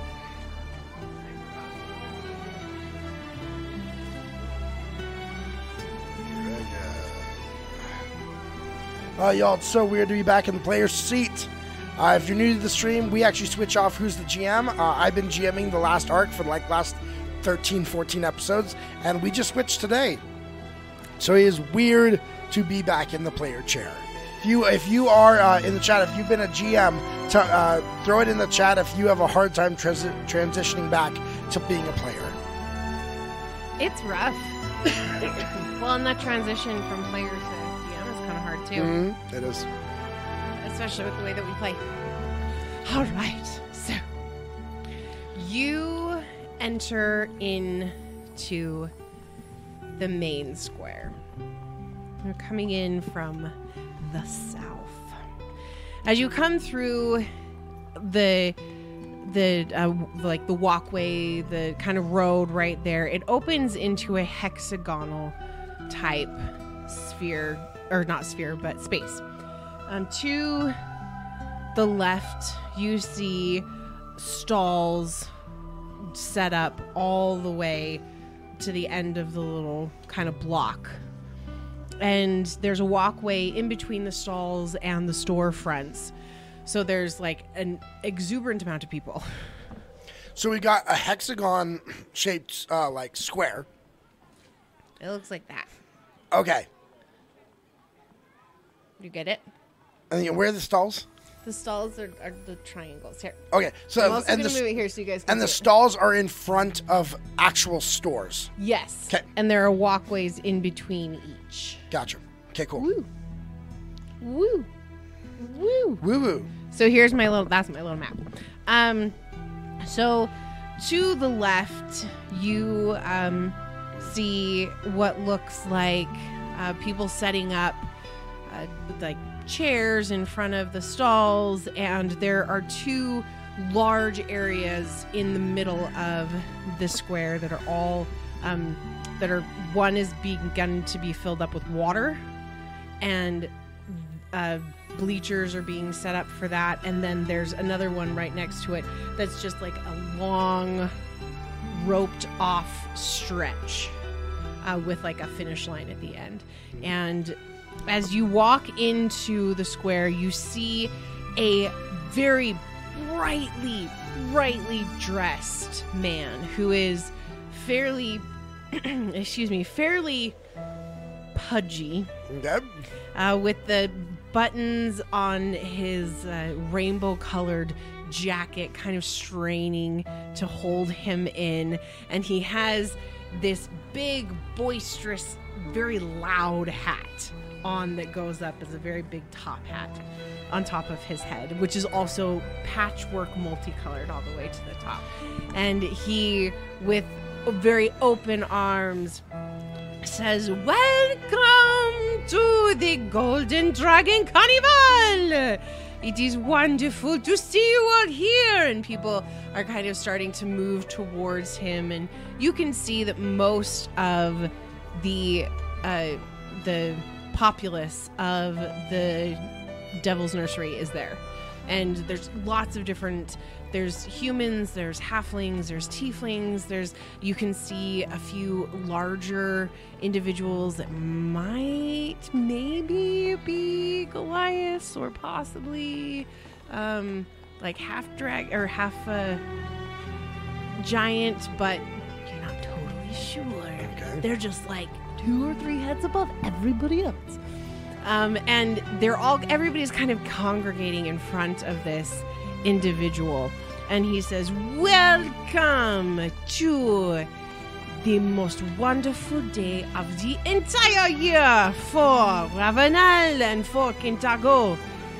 This is the day that you wait for everything to happen. And there's kind of a twittering in the crowd as they're all very excited. And he says, We will have activities happening the entire day, so do not worry. there will be fun to be had no matter what happens. But for now, there is a few things that you must know. And he motions to uh, to his uh, left, and he says, "If you would like to try your hand at the dragon races, then go and sign up, because this will this will fill up very fast. The dragon races are a favorite every year, and if you want to get on the docket, you must do it quickly. So over that direction." Next, you see to my left, and he points to the long open area that has like the the straightaway that's blocked off. He says, "Our very famous blind foot races are happening here in this beautiful area. It will be happening all day. We will be doing different bouts." So you must get signed up, and for the winner, there is always a prize. Always a prize. And he starts, he continues to kind of describe the different things in the area. So let me kind of give you what you have an option to do. Yep. Okay, so there is the dragon races. Um, there is shoot the demon. Wait, what? Okay. Shoot the demon, and you have um little like sling or slingshot kind of things. Not slingshot. What when you pull it back? It's slingshot. slingshot. Okay. Um, so you have those. There are to try and hit the dragons that are kind of moving, and there are lots of different color dragons. They're all um, chromatic and metallic. And above them is the golden dragon, and it's like that visage of the Okay. beautiful dragon. Um, and then we have the foot races, of course. Um, also, uh, in the more athletic, is a contest of strength, um, which is a kind of weightlifter's bar kind of challenge. Okay. Um, we also have a fortune telling booth Ooh. that is draped in absolutely beautiful pieces of fabric and giving off this kind of mysterious regal sense from her uh, from her booth area um, there is a drinking contest at the dark melon uh, it is an ale drinking contest and they've got a big sign out in front of because this is a tavern that's actually in set so this is one of the stores that's actually there um, that says "Outdrink the Gladiator" across the across the side of it. Um, we also have the Pitfall, which is a where the water was that you saw as you came in is begun begun to fill up, and it is a very thin, uh, like bridge-ish thing that you have to balance on and walk over. Do they have like a uh, count how many things are in the like all of these? As- hold on, I'm not done yet. Okay, okay. Um, you also have the Battle of Wits, oh, and that is a uh, a game of intellect and figuring things out. So that's kind of the different options that we so we had the blind. You mentioned earlier. the blind foot races, foot. the contest of strength, Mhm. the battle of wits, Yep. fortune telling, drinking contest at the Dark Melon, um, the dragon races, and the shoot the dragon. Ah, yeah, shoot. So, as the facilitator um, continues to describe the different things that are happening, he, um, Anna kind of pulls on you and just says, "I, I am. I want to do all of them. All of them. I want to do everything. But what do you want to do?" Ah. well, the, the battle of wits would most likely be up up my alley. Of course, of course. Um, but first we wanted to get food, right? Ah, yes, yes, yes. Yes, okay. Uh, what do they have? Um, so across the uh, to the other side where Do I smell f- burning, frying oil, like oil? it possibly It's carnival. it is a carnival.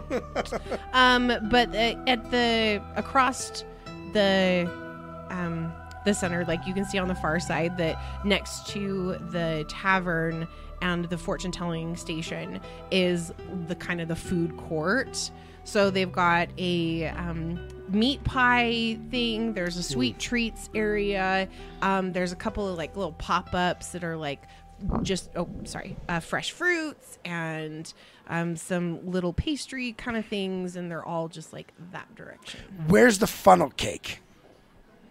in the sweet treats area There we go. you have to have the you funnel have to cake. have to you have to have the zuppa funnel cake. cake. um Or do they have the deep fried butter? no no this is not a utah this is not a utah fair um That's every fair. That's not a Utah. That's every fair. that's true Everyone, throw in the chat your favorite fair food. yes please do tell us what your favorite fair food is in the chat I want. I want to know what's everyone else eating. These guilty pleasure fair food things. i've always wanted to try the deep fried cheesecake Ooh, yummy, yummy. I have always wanted to try that.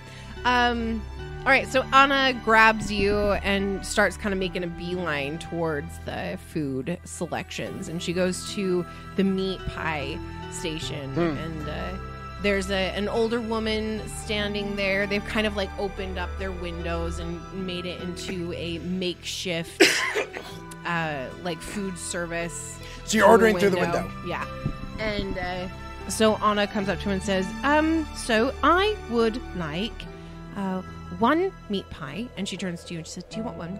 Uh, uh yes, uh, that would be. Uh, that would be good. What type of Yeah. meat is it?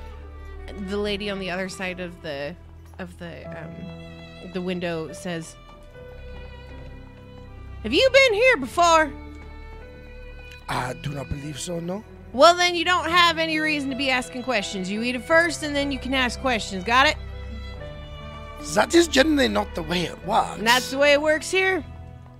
Do you want it or not? And Anna's like, Yes, we want it. She turns to you and she says, Stop asking questions. And she pulls out, she's like, How much do I owe you? And the woman's like, It's three copper per pie. She's like, This is it's a steep price. Okay, there we go. And she pulls out her money and gives him gives her the the coins and then they give her the, free, the two pies and she hands one to you and she says Anna, you're sure you didn't want to debate and tell her you'd pay four for it? Shut up. um, oh, we got some answers. Cotton candy and kebabs. Ooh. Funnel cake from Uber Geek. Um, Synth Night continued with potato twister, fried chicken cutlet, and tak- takoyaki. I don't know what half of those. What are. is takoyaki? Now, Haley, um, I did just did a quick search. Uh, there's actually a carnival, Dungeons and Dragons, the Beyond the Witchlight Carnival. You want Ooh, me to- yeah, let's turn that on. So I'm not my sure. my I'm not sure favorite if it'll is. take over from there. Oh, I don't know. If it will. My favorite is the hand dipped corn dogs. They are so good. Okay, I'm gonna try this. We're gonna try the sound one. I'm trying. Oh, oh, I think is it working? Okay, this is just a general audience. Hold on, we're getting, we're getting, we're gonna see if it works. I don't hear anything. I don't either. Oh, maybe it's not gonna work.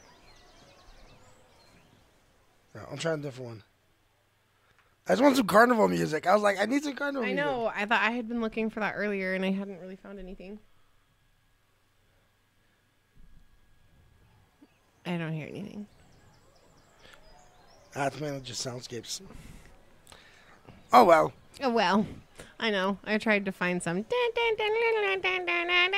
stuff, but There you I couldn't find anything. Oh my gosh, this doesn't sound creepy at all. Um, so as you bits of octopus and balls of grilled toasted batter. Wait, what? What? Oh my gosh, that is insanity. Huh. All right then. Cool. Okay.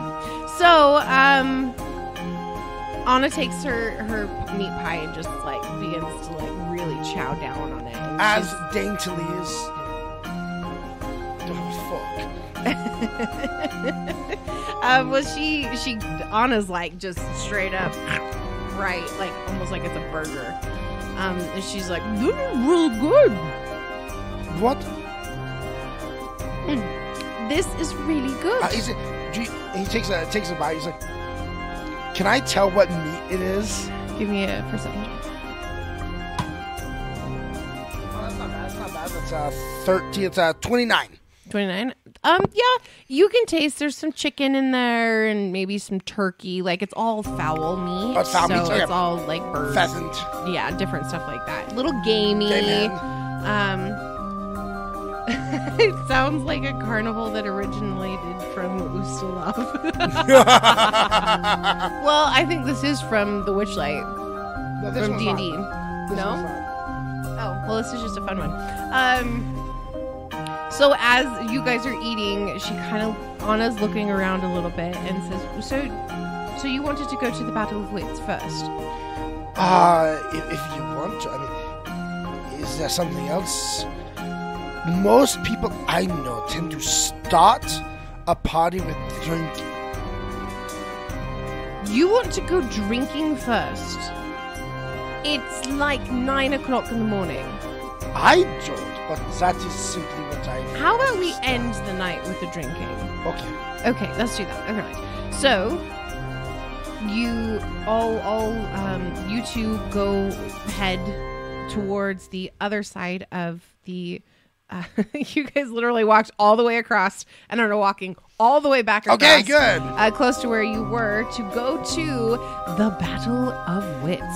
As you approach, you see a uh, sm- small tent that could fit maybe three people inside the tent, but it's rolled back the um, the opening so that people can kind of stand outside. And there's a small little group kind of standing there. And uh, as you approach, you hear the facilitator uh, say uh, to the to the individual, "Oh, perhaps you would be able to do better next time." Yes, and the person is like, "Well, that's a that's all a load crap. Anyway, that's not a real this that's not a battle of wits.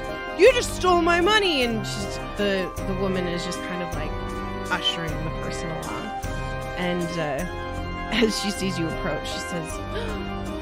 Oh, now you. And she's looking at you. She's like, You. You look like one who could have a good time with a battle of wits, yes? Uh, that would depend on what battlefield. Hmm. Well, the battlefield of wits is always in the mind, of course. And she looks at Anna and says, Are you uh, going to be a part of this as well? And Anna's like, Absolutely not. Az has got it all. I will be here to watch. And the woman says, Well, of course, that is your choice. But if you decide at any point that you would like to jump in, please let me know. Anna. Why, why not?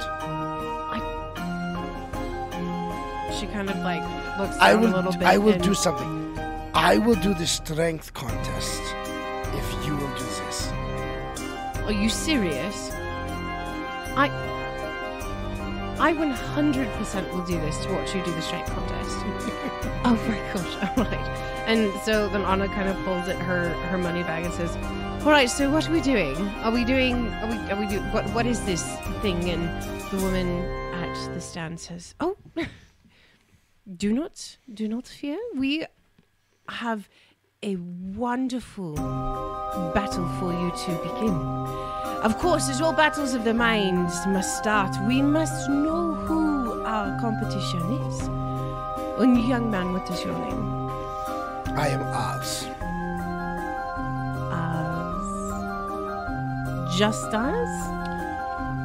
As. Oh gosh, what is it? What is his family name? Offencomp. Wonderful to meet Wait, what was you. the mother's? What was the mother's? The the Offencomp was the his family. What was the mother's maiden? No, Offencomp is is was was. That was as his father, right? Yes, it was. I was wondering if you remember. Oh, the- frick! I can't remember All what right, the I'll, mom's name I'll, was. we'll go with that. I, I don't have those notes anymore. I don't know where they went. Um. Anyway, uh, so she says, uh, Well, I am Madame Peterier, and it is wonderful to be a part of this battle with you, of course. and then she kind of like as a side looks at Anna and says, "And you are?" She said, "My name is Anna. Thank you so very much." She's like, Perfect. Okay, so here at the Battle of Wits, we do something that makes your mind sharpen and all of your faculties come alive. We're about to have skill checks, so hero points, 500 uh, channel points. You can award a hero point to either one of our characters. Uh, true. Indicate whether you want to go to Az or Anna. "Yes, please indicate." Um, Anna has one. We do have one that's just kind of hitting, like hanging out. Because Um, Souls, I don't think you ever told us who you wanted it to go to. No, he did not. He did not. All right, so Um, all right. So she says it's for this battle. it is a price of three copper each, Az pulls it out. Six. At least pull six out. Pulls and out. quick as a flash, see the money disappear. You have a choice to make. Do you want? And she touches um, something that obviously was some type of arcane magic. Um, glows green. And she says, Do you want an easy? And then she touches another on the other side, a hard, and it goes red. Or in between. he turns to, to Anna. Anna, I will allow you to choose. Which would you like to start with?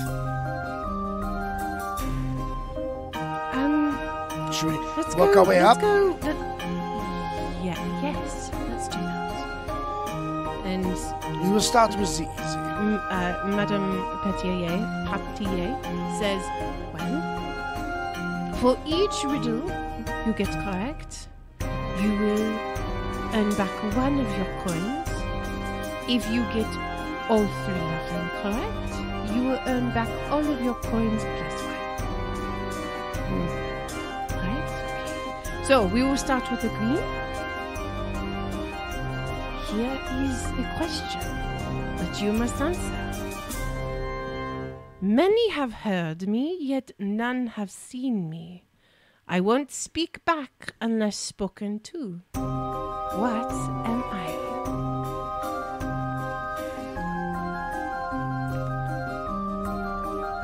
Many have heard me. Yet nobody has seen me. I won't speak back unless spoken to. What am I? and in the chat, if you can figure this out, you can give him a boost. Like you can help him out with this. Come on, chat. Uh, I have an idea, but I want to hear it. I do want to hear it chat. Well, Um, Anna Anna kind of looks at you and says, So, okay, so Brainstorm you can be heard, you can be heard, but you can't be seen. So, what's something can be heard but can't be seen? Wind? Wind can be heard but It's, it's, it is definitely a sound. It's something that is only a sound. Um, I won't speak back Yep. unless. All right, Synth Knight, so, Synth Knight and I are on the same page. "Wait, what did you say?" And but it's a, it is a sound that only comes when you speak, when you make a sound. And he turn he's gonna turn back uh, to the the woman leader. It is as to hear an echo. You see a big smile on her face, and she says, Magnifique! Without any help at all, that was perfect. And she takes the green um, piece and kind of pulls it down, and it kind of poofs in a in a like smoke of green smoke. I'm really good at describing things tonight. It's fantastic. Um, so she goes, What next? We go to the other, to the middle, in between. Right. Um, it wears a leather coat to keep its skins in working order, escort you to another realm, without a magic portal. It wears a leather cloak to keep its Skins in working order. skins in working order. Escorts you to other realms without a magic portal. That one's hard. okay. Leather skins. Leather skins. What? So, so, um, it, it wears a leather coat. So, coat, coat, covering a thing. That Yeah, it has a covering of leather. covering of leather. Um, keeps its what has a covering of in leather? working order. Uh, saddles? Saddles are, are, Okay. mm, are no. But that doesn't keep the thing in working order. Oh, that's right. Um, what else is covered in leather? Covered in leather to keep its skins. And it working order, takes but you to another you realm. To another realm without magic portal. So, okay, what what could possibly make you go somewhere without using magic? Another realm simply means another uh, experience, another place. Um, it does not mean necessarily a realm of existence. Um, Oh. Okay, no, that makes sense. so it. Um, Yeah, since I stumped on this one too. Uh, could you read to me one more time? It wears a leather coat to keep its skins in working order, escorts you to other realms without a magic portal. Okay, the, the secret here is in the skins in working order. So it's something that's covered in leather to keep it safe, to protect it. To keep its skins. It's not skin, it's skins, it's multiple. Mm, so multiple things. So it's covered. It's covering the leather is covering something that is multiple somethings. The madame looks at you and says, "Do you need a different riddle, or do you want to stick with this one?" I will give you a choice. I can go to a different one, or we can stay on this one, but only because of your beautiful face. Think I might have to go to another one. That is a difficult riddle. Of course it is. This is not a battle of wits for nothing. Hmm. All right, well, the other of the metal. In Oh! Dang, you're right, Synth Knight. Wait, the first one was a book. Unfortunately, I already passed it. You it well. said no to that one, but you are correct. It It, is- was it a book. It was a book. Give me the other one. Right, the other one, in the form of fork or sheet, I hit the ground, and if you wait a heartbeat, you can hear my roaring sound. Say one time. In the form of fork or sheet, Fork? I hit the ground, and if you wait a heartbeat, you can hear my roaring sound. Oh, Sheet. Hit the ground. If you wait a moment, you can hear my roaring sound. These are some. Where'd you find these riddles? Oh, I love how you look to the chat. seasonal You're like, oh, and seasonal bar just gave you a villain have point. given me a freaking villain point, which I will use. Thank Okay, you so uh, much. fork or sheet. But if you wait a moment, you hear a roaring sound. So something that makes a roaring sound. Mhm. A fork. The fork. Fork's the part. It is uh, thunder and lightning. Magnifique. Bien, bien. You did get it. It is. It was. Well, technically, it's It lightning. was lightning, Uh, because there is the fork lightning and the sheet lightning. but the lightning does not make the sound. No, the thunder does. Very good. All right. You have gotten two of the three. Now it is for the third. Are you ready? Yeah. Yeah, and at this point, there is like a crowd of people now standing behind you, and they're hushed in excitement and anticipation for this last answer. She says now to the crowd in general, and she says, Do not help. Except for the chat, you guys can help. Do not help. He must battle the wits alone. Except for this young woman here, she can also help. I've made As she says that, Az looks up real quick. Do not disrespect her. I would never disrespect a companion of yours. You are in this together. This is a battle of wits. Wits is two. Or more. I've I made out of five letters, and I made out of seven letters. I have keys, but I do not have locks. I'm concerned with time, but not with clocks. All right, I'll say this again. I read that again. I'm made out of five letters, and I'm made out of seven letters. I have keys, but I don't have locks. I'm concerned with time, but not with clocks. Chat, tell me if you think that uh, it is music.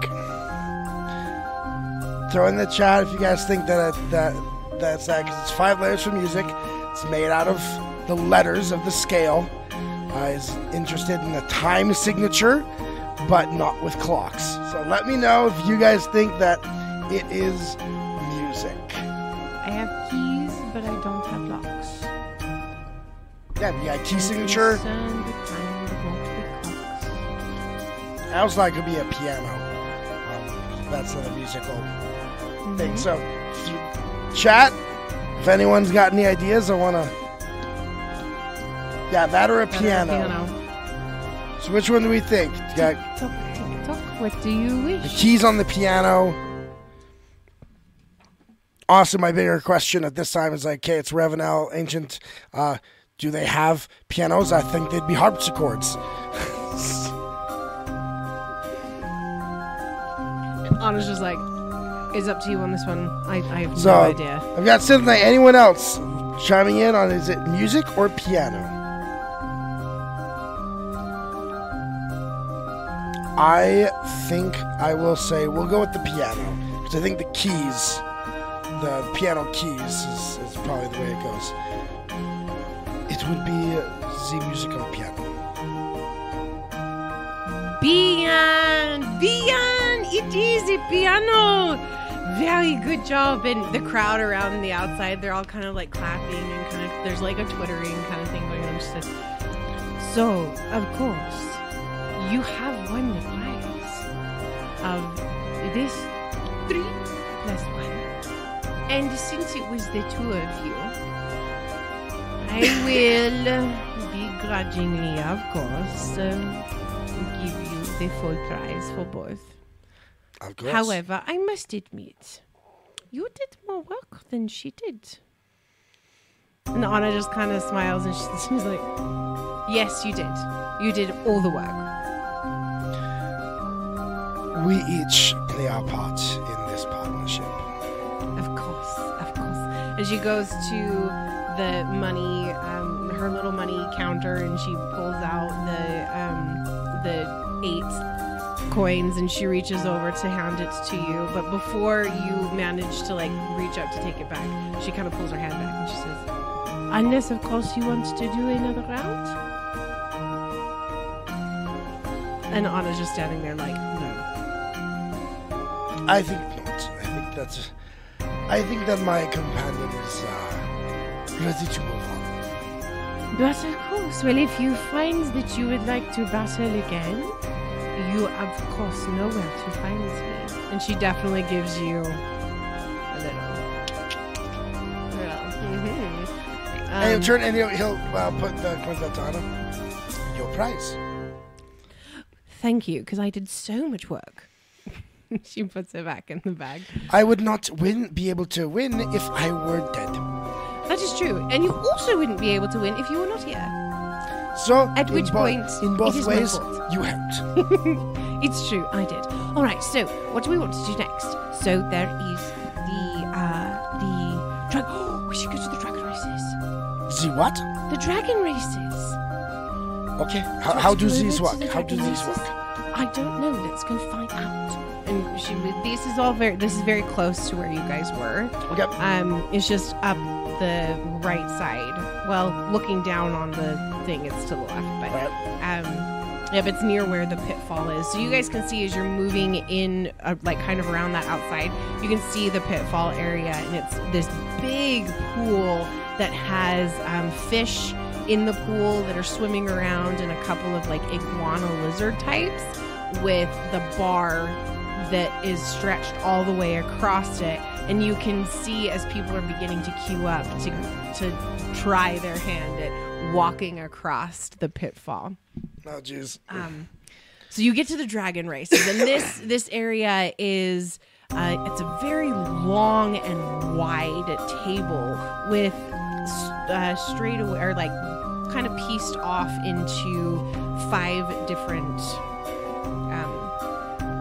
lanes. Okay. There's the word, and at the very end of the table, you see kind of this um, like pit almost that has uh, five little lizards in it with little small paper wings that are have been kind of like strapped. To So wait, are we backs. betting on lizard racing? Yeah, pretty much. so, uh, as you get in, uh, the facilitator uh, comes up to you and says, Are you here for the races? Are you here to see if your dragon can fight off the other dragons and win at the end? I just had this this thought come to me. I know I can't, I, he can't do this, but I just had this thought of Az being like, I bring my own dragon and then do summon dragon for level summon dragon to summon a juvenile red dragon to then race. Oh my gosh, no. Don't don't do it. Don't do it. Um right. all right, so and Anna Anna's kind of like I want the I want I want the one. I want the lizard. I mean the dragon, of course. I'm sorry. The dragon that has the purple wings, please. And the facilitator says, "Oh, perfect choice for a beautiful woman, a beautiful dragon." Ah, right there for you. Is, and he um, I would like to inspect the, the animal first.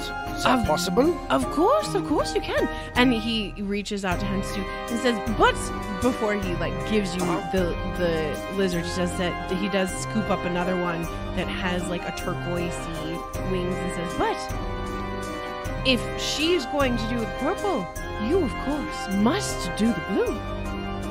Hey, Jordana, are we in on this together or competing? I think the best lizard will out. You need your own. Then he puts his hand forward for the All right, so turquoise one. he he the, goes to show you the give you the lizard to kind of look at it. It's in good. Give me give want me to- a medicine check. I, I'm, I'm Messi versus. Nature, actually, yeah, nature works. Give me a nature check.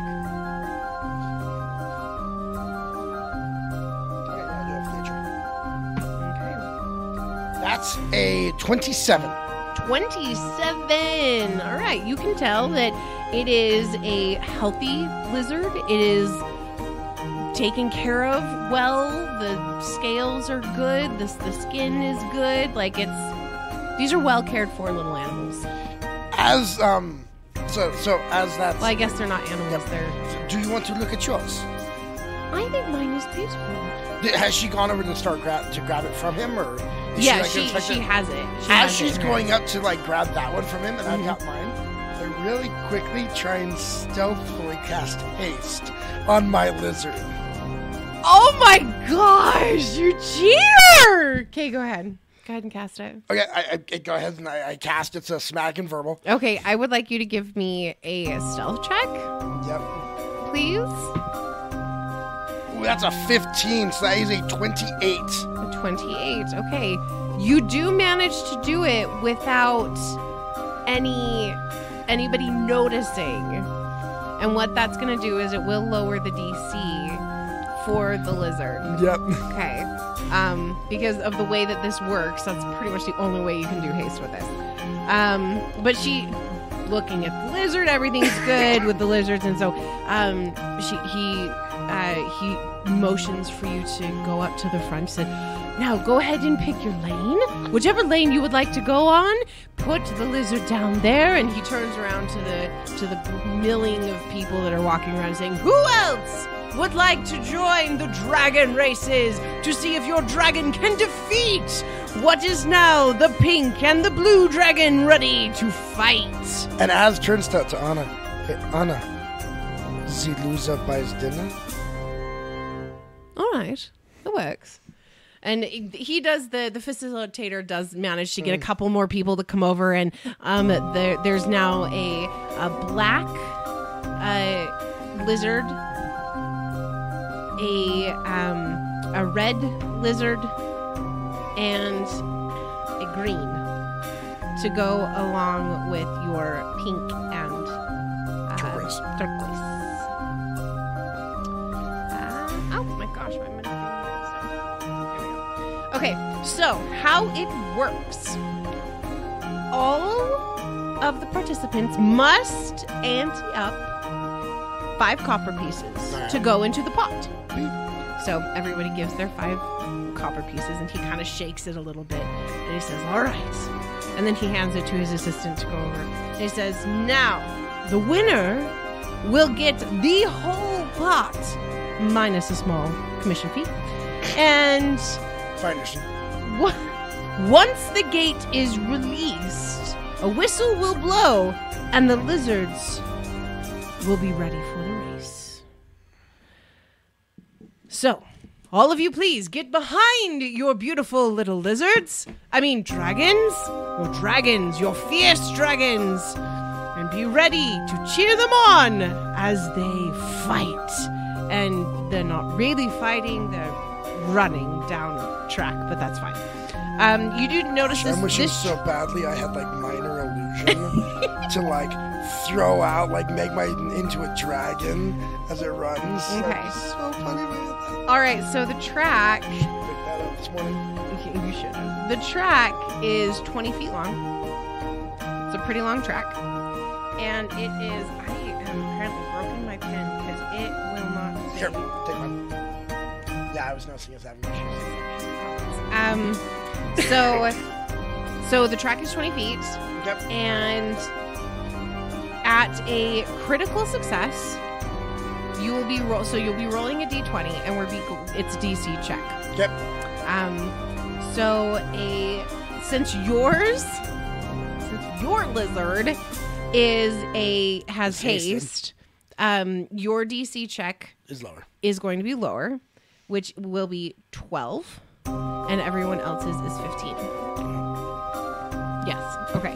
Um, so at a critical success, your lizard will move ten feet. At a success, it will move five feet at oh shoot, I don't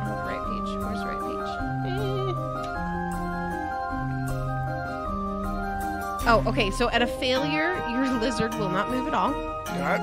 And a critical failure, your lizard turns around and moves backwards five feet. So don't fail, or it will be a problem. All right, so we will start. And I um, would you like to roll for one of the other lizards? I can. Okay. Um, so you will be in charge of the blue and the. And I will roll for the pink, the red, and the green. I'll use my dice tower. I know your dice tower. All right. So Is there, is there anything I'm adding to the number? this is just straight DC. Oh, it's rollies. Mm, It's just rollies, essentially. Will you give me a D, uh, D20, please? Because I need three of them, not just two. We have a lot of dice. There you go. Okay. All right. All right, you ready for this roll? Here we go. One, two, three. Oh shoot! Okay, Failure on both. Here. failure. failure on the um the green and the red, but not a failure on the pink. So Anna moves up. So Anna moves up. Wait, where did it? Hold on. Yes, it was. It was like, Um. Okay, so Anna's little Wait, wait, wait. lizard. Oh, So, I, hold on. I don't have any hero points to use on this, do I? No, you don't. Give hero points. Hero points right here, boys. All right, so um, the gun goes off. Well, gun. It's, a- it's just a loud Pew clapper. pew. It's a little clapper. Um, it goes off, and the the lizards are released, and all of the lizards sit there except for one, who moves forward. About uh, moves forward five feet. So the pink is now in the lead. So we will roll again. Did you do realize if it's just Roy's, you can't critically succeed, or You can if you hit get a twenty. no? Because it's a DC 12. Oh, oh, you gotta, you gotta do the 20. Yeah, it's a crit to crit, but Okay. just just to succeed, it's just a flat fifteen. All right. Um, I rolled my two. Succeed on both. Oh, failure Oh, no, on wait. all three of mine. Uh, I Remember, succeeded. yours is I succeeded. They failed. Okay, so um, so it's a failure on all three of mine. So the black or the green and the red still just stay there in their little spots, and their guys behind them are saying, "Go, go, move forward!" And they're trying to like clap at it to get it to move forward. And my my pink little lizard gets a little scared because of all the shouting and turns around and runs back five feet. And your blue mister goes forward five feet. Go. All right, so let's roll again. Oh. Oh, nice. All three of mine. 17. I move forward. The other one does not. Uh, the black one does not move forward. the black one is still not moving. So yours has moved forward uh, five. Twice. Twice. I succeeded last time. This time. Oh, yeah. So you're now 10 feet. Uh, you're now 10 feet in. Me and Anna are tied. Um, Anna's went back. Oh, she did. So I'm in the lead. she's at five. And no, she moved forward five. So you're right. You're both at. You're both at um at ten. Okay, and the black is at five, and the red is at five, and Right? Wait, if Anna moves forward five and then moved back to five, she then moved forward five again. But she just she just. So she'd be at five feet. No, you're right. Oh my gosh. Thank So I'm in the lead. You are in the lead. Okay, so one more. More lizard racing. Ooh. Okay. One failed, one failed, one succeeded. So Failure. Red gets to go. Az rolled a two. It's not a critical failure though, because it's not a one. But Oh, it's a failure, okay. which means your lizard goes back. No, No, it means that your lizard doesn't go anywhere. This just stays right there. Your lizard just hangs out. So right every, so a bunch of people caught up with me. Yep, a bunch of people caught up. Black with you. one is still sitting at the uh, the the, The starting origin, line. the starting line. the starting line because he still has not gone anywhere. Poor guy. All right, next row. Ooh, Nat twenty. Oh my gosh! Okay, critical success. So your your lizard zooms suddenly forward, like with full motion, up ten feet. So you are now at fifteen feet, No, I was at ten. twenty feet. Sorry, I am not adding well right now. I apologize. Which means I win. you win. So I win. the little lizard goes running all the way down to the end and like jumps into the little pit that was down there at the bottom. And seeing its little friend go off, the liz- other lizards seem to finally figure out what in the heck they were supposed to be doing, and they all start going all the way down to the end, and they also jump off into the pit together. And the facilitator starts clapping and the cheering around and says, "Yay!" He says, "The blue, the most magnificent and wonderful of colors, the color of our sky, the color of the deepest, most beautiful gem has won! That's so exciting!" So he takes the pot he walks it over to you and removes five copper from it and uh, gives gives it to his assistant person and hands you the money and says, "Congratulations! Now, would you like to try again?" Uh, I think not. Thank you. Oh, and All then right, he walks well- over to Anna. He's like, "So, where are you taking me out tonight?" Um, I will take you out somewhere very nice, aka the tavern. As long as they have baguettes with ham and cheese and butter. and butter. All of those things are very important. All right, so we've done the dragon racing. Let's go over to shoot the demon. Oh yeah. Do you do you want to? I mean, what do you want to do now? I mean, we've got the demon shooting thing, and we've got the foot races, and I am incredibly interested in that pitfall. As you turn around, you hear a big splash, as somebody falls into the water, and there's like laughter and cheering and um, sputtering. You want to do that? Well, looks like fun, doesn't it? Or do you? I guess. I, I think How far? How far uh, across is it? um, the pitfall itself, Mhm. it's thirty feet. All right. Well, do you want to do that? Yes. I think we should do that one next. All right. So you guys go over to the pitfall. And this one, as you get up to the backside where the line actually starts, there's a couple of people ahead of you, and you see these big signs that say, um, uh, oh shoot, where is it? Uh, says, You are an avid explorer of the wild, fearless in the face of danger. Before you lies a pit of crocodiles, piranhas, and worse. Beyond them, treasures, beyond imagination, only one way across through the rickety balance beam above the pit of death. Can you make it? You read that, and Anna says, I don't think I saw piranhas. Or Oh, it's tho- crocodiles. those things there. What? The koi fish? Your imagination. Oh, right, okay. That works. It's fine. Uh, maybe those are crocodiles at a very far distance. That's what the, that's what the iguanas are. I think they're supposed to be the crocodiles. yeah, there we go. There we go. That's perfect. All right. So we ma- make our way up there. So you make your way up. You begin to see um, that this balance beam is only a few inches across. All right. So it is it is really small, and it spans. Oh, sorry, it wasn't thirty feet. It was sixty feet. Okay. I apologize. Uh, the sixty foot wide gap. So um, you do have. Once you get through the doors, you see that the bleachers are full of spectators. And not only are they full of spectators, but each of these spectators has what seems to be some type of water filled balloon Oh my gosh. to throw at the people on the balance beam. I told you I was really excited about tonight. Um, uh, so, Az as kind of puts his hand forth. After you, lady. well, you want me to go first? Yeah, I think you need to go first.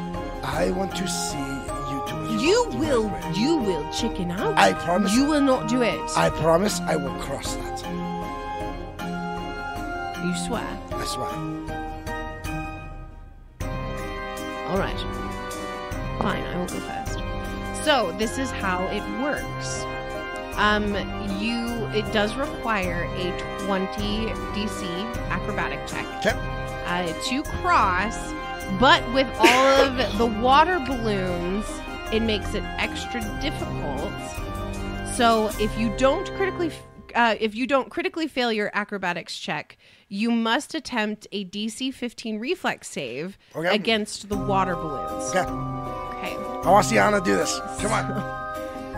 I have to double check. Hold on a second. Okay, so on a critical success, you incur no penalty in traversing the beam, treating your acrobatics check as normal. Succeed. The balloons are a near miss and cause you to stumble but not lose your balance. You treat a critical success as a success and you treat a success as a failure. Okay. Failure. A balloon hits you but does not cause you to lose your balance. You are stunned one, losing your next action, and you must trigger another reflex save against a volley of balloons.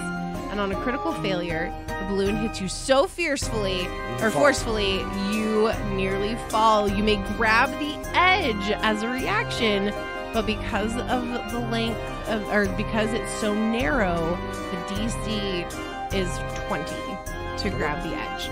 I don't feel like these should be hidden DCs. Like, Just let me go. Just have me roll. All right, so what we're gonna do is well, because Anna's going first. I was going first. So let's let's see your. So for every roll, it's 10 feet. So there should be six rolls in total. Doesn't Anna have like a plus fourteen acrobatics? She, she has a really high acrobatic. Yeah, she's gonna like walk across this thing, no problem. Yeah, I gotta bring it up. Okay, so.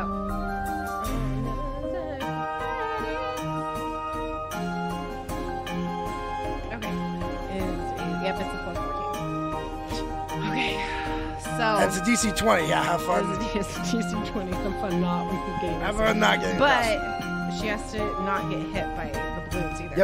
Okay, so so her for her first roll. Yep. She makes it. Her first 10 feet, but now must check to make sure she can do the reflex save against the water are pounding down. And that's fine. That's also. That's there. Oh, oh, oh, oh. Where's my reflex? Wait, why can't I find it? There it is. Okay. Whew, okay. Yep. She she manages to miss.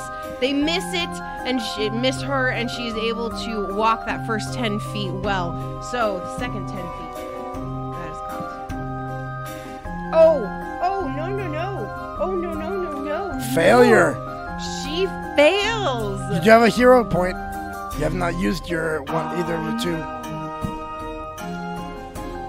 Okay, yeah. Okay, Anna is going to use her hero point to re-roll that. Oh, that's much better. That's a 15. um, so she does get through on that one, and she manages to not be hit by any of the water balloons again. She is trucking along here. So for the third.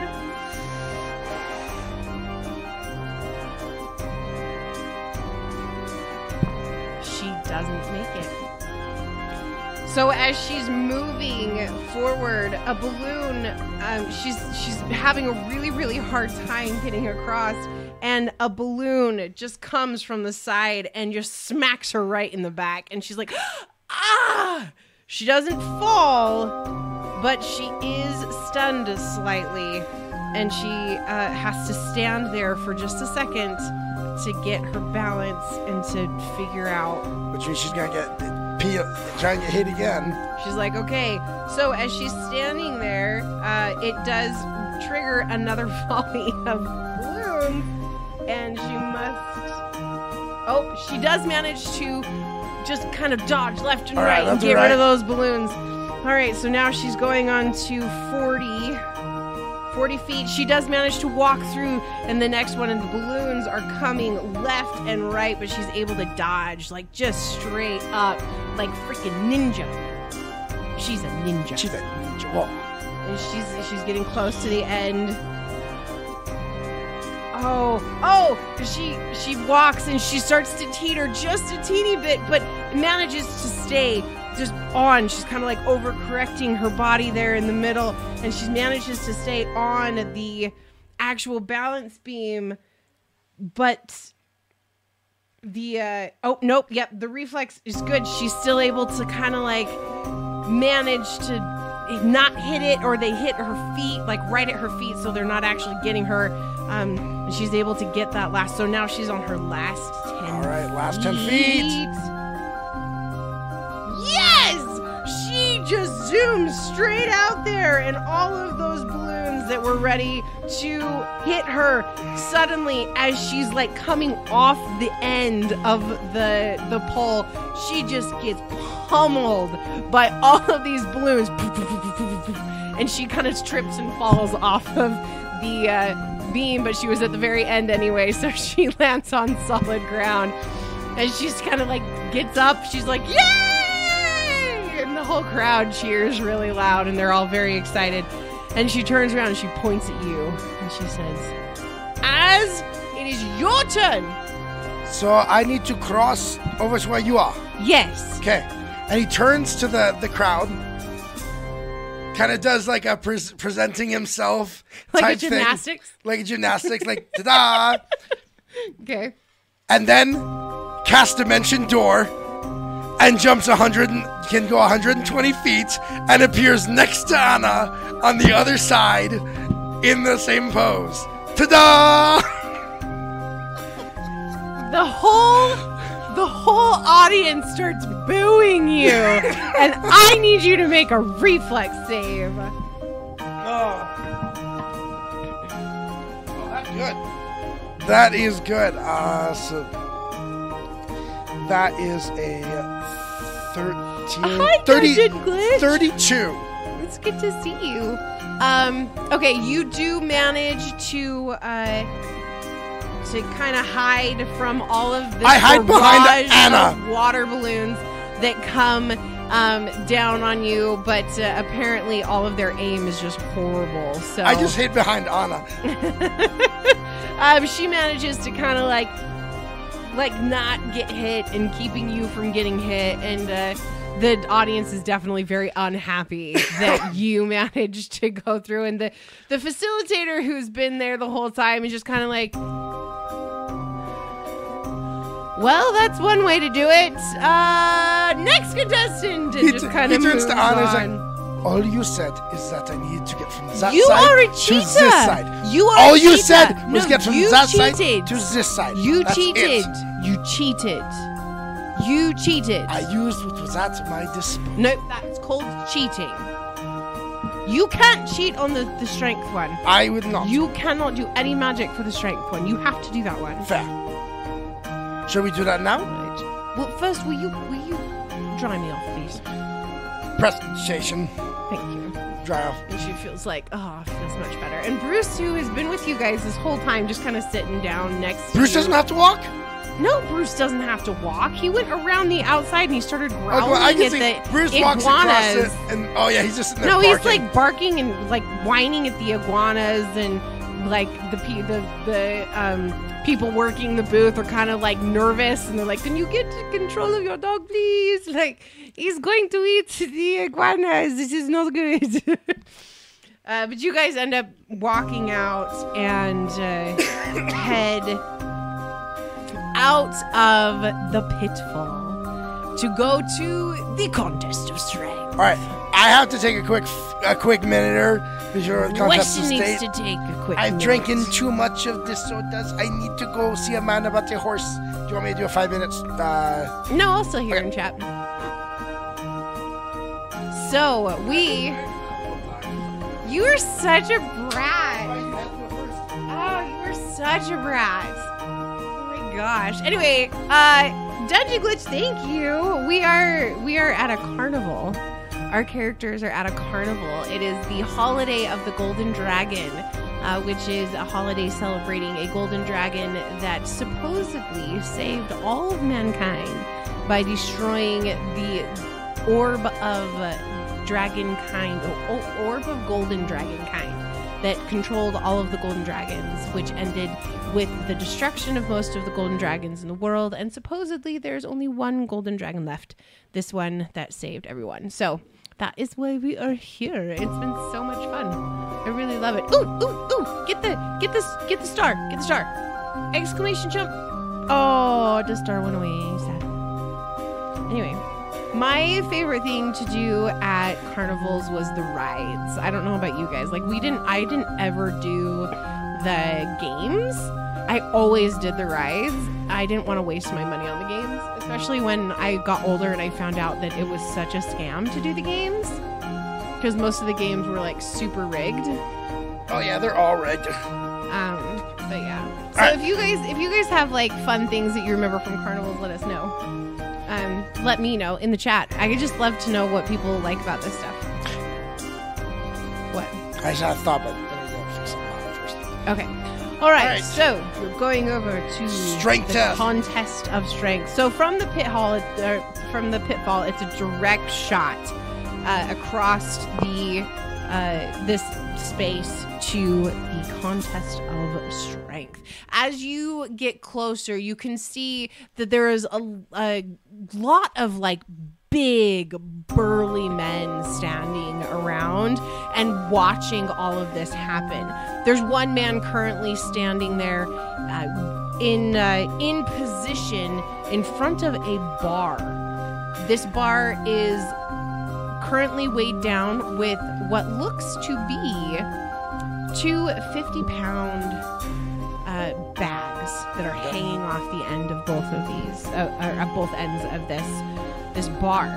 The man uh, reaches over, uh, reaches down, and grabs the bar and stands straight up and lifts it, holds it for three seconds, and then puts it down to the cheering and, and yelling of all of the, the men in the area. As you and Anna begin to come up to the this stand or this uh, this little booth, um, a man comes up to you. He's very long, t- like tweed mustache. It's kind of rounding at the ends, and he has a very long hair that's pulled back into a very tight, like bun kind Yep. of thing.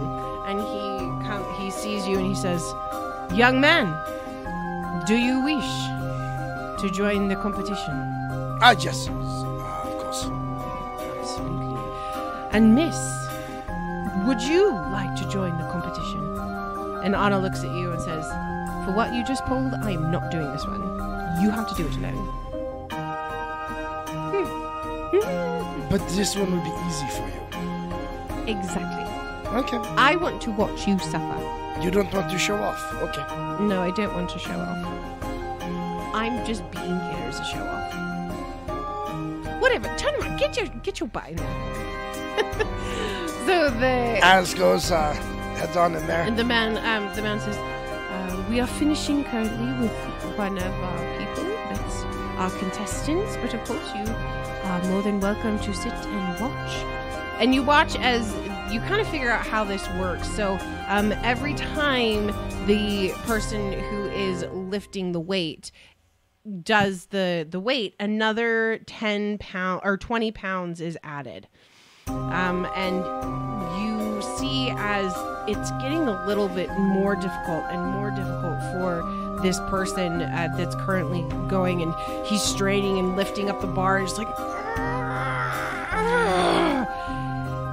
and eventually once he hits his pace he can't lift it again. And there's lots of bags hanging off of it and he tries and he fails and there's like a cheer and kind of like a ah from the car from the crowd as as he finishes up and then the facil- facilitator looks at you and he says it is your turn So, Anna, Anna wasn't with me, like during that. She went around to go. no she's like with the in the crowd While I'm waiting there, I just quickly use two of my focus points you are such a cheater to um, cast ancestral memories, giving me training in athletics, and extended spell, which will make that last for ten minutes, up to ten minutes. All right. So I will then uh, walk up, roll my shoulders back. He takes off his outer coat, you know, it's kind of long, uh, kind of you know healer's coat. Picks it up, folds it nicely, puts it to the side. As soon as you do that, you hear there are some women in the audience, and you do hear kind of a twittering. And uh, give me a perception check. Excuse me. That's only nice. So that's uh, 25. Okay. You do see that um, to the twittering, Anna kind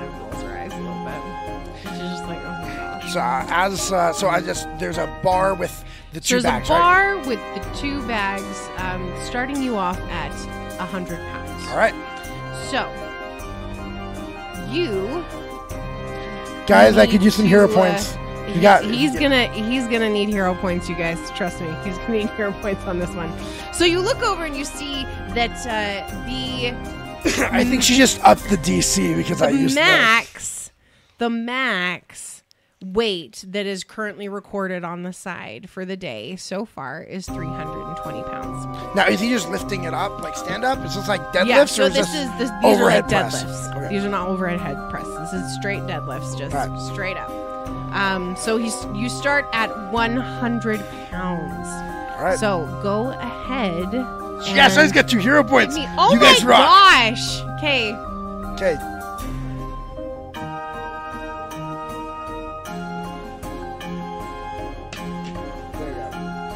Three? No, you only have two. Give me one of those. We, back. we didn't count the. I didn't We use didn't this as the hero. one. Okay. All right. Okay, so you have two hero points for this. Okay. So go ahead and roll. All right. So I have a in my uh, athletics. I have a plus zero, but now I am at least trained. So that means you have a plus five? Twenty nine. Oh my gosh. Okay. I rolled a nineteen. All right, so you managed to get up there. No real problem. It's just 100 pounds. You're just like, all right, this is good. And you put it I, I stare down. at Anna as I as I stand it up. And she's kind of a little smirky face back at you. All right, so you put it back down, and the uh, two assistants put another 10 pounds on either side, making the weight 120 pounds. Oh, this only goes up by twenty pounds per. Only goes up 20 pounds per. A lot of rolls. So 120 pounds. Twenty eight. I rolled an eighteen. Oh my gosh. All right, so you managed to do this one just as easy, just like straight up, and you're kind of like, this is about how heavy? This is no problem. Like, this is nothing. Like, what? as, is as I big connected deal? with my ancestor, there's a, a bodybuilder at some point in the in the past there of my family. He's like, this is nothing. I break up the post, I put down the The post. post. Um, all right, so uh, they've add another 20 pounds. so 140. 140. Ready? Okay.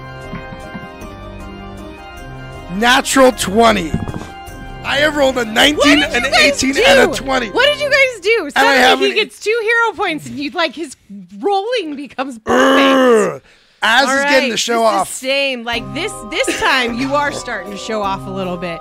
You kind of you lift it up and you kind of like do a little pump action and you're kind of looking at the ladies around like, "Yeah, what's up?" All right, they had No, he's not more. looking at ladies. He only watches Anna. Yeah, so he looks at Anna, straight at Anna. Straight. Like, you wanted me to do this. Is there is there some sexual tension happening? I think it's the two of more so she's probably going to be like, what? freaking freak. All right, so uh, now that you put it back down, the assistants put two more on, so we're now at 160. Natural 20. Oh my gosh! Will you stop it? Okay. All right. Same deal. You just you like dead eyed Anna, just like I've got this. You, I've got this. And Anna is at this point. She's actually genuinely starting to get a little annoyed. Like, are you serious right now? Jeez. All right, we're now up to 180. Ready? Go ahead and roll. Natural 1. Using it first hero point. Okay. I knew it was coming. Hero point. I knew first that- hero point. I knew it was coming. By the way, these are our hero points that we actually use when we remember. They're little. They're little. They're Harry. really cute. Did you get another nat twenty? I did. Oh my god! That's three That nearly in three. a row. That is three. Ah. With one natural one in the middle. This All is right, awesome. you've hit 200 pounds. The facilitator goes out to the crowd and he says, We have a true strong man here with us today. Will he be able to defeat and beat the record of 320 pounds? We will see. You're now at 200, sir. Which I have to just throw this out there. I deadlift more than that. Yes, you do deadlift way more than that. All right. Um, okay, so Next one. Oh, that one's a little lower. That's a 15. That would be a 25. Okay. You do manage to lift this one. It's starting you're starting to feel it maybe just a little bit. Like it's kind of like, huh, this is like my lower back is kind of feeling this a little bit now. Uh. whatever. But you wrapped do enough manage, time now that Yep, you do manage to to do it, and there's no real problem. Put it back down, and the assistants now are, are kind of like just standing on the sides, ready with the next set, so that this can go a little bit faster. And they both put it on. Now we're at 240 pounds. all right.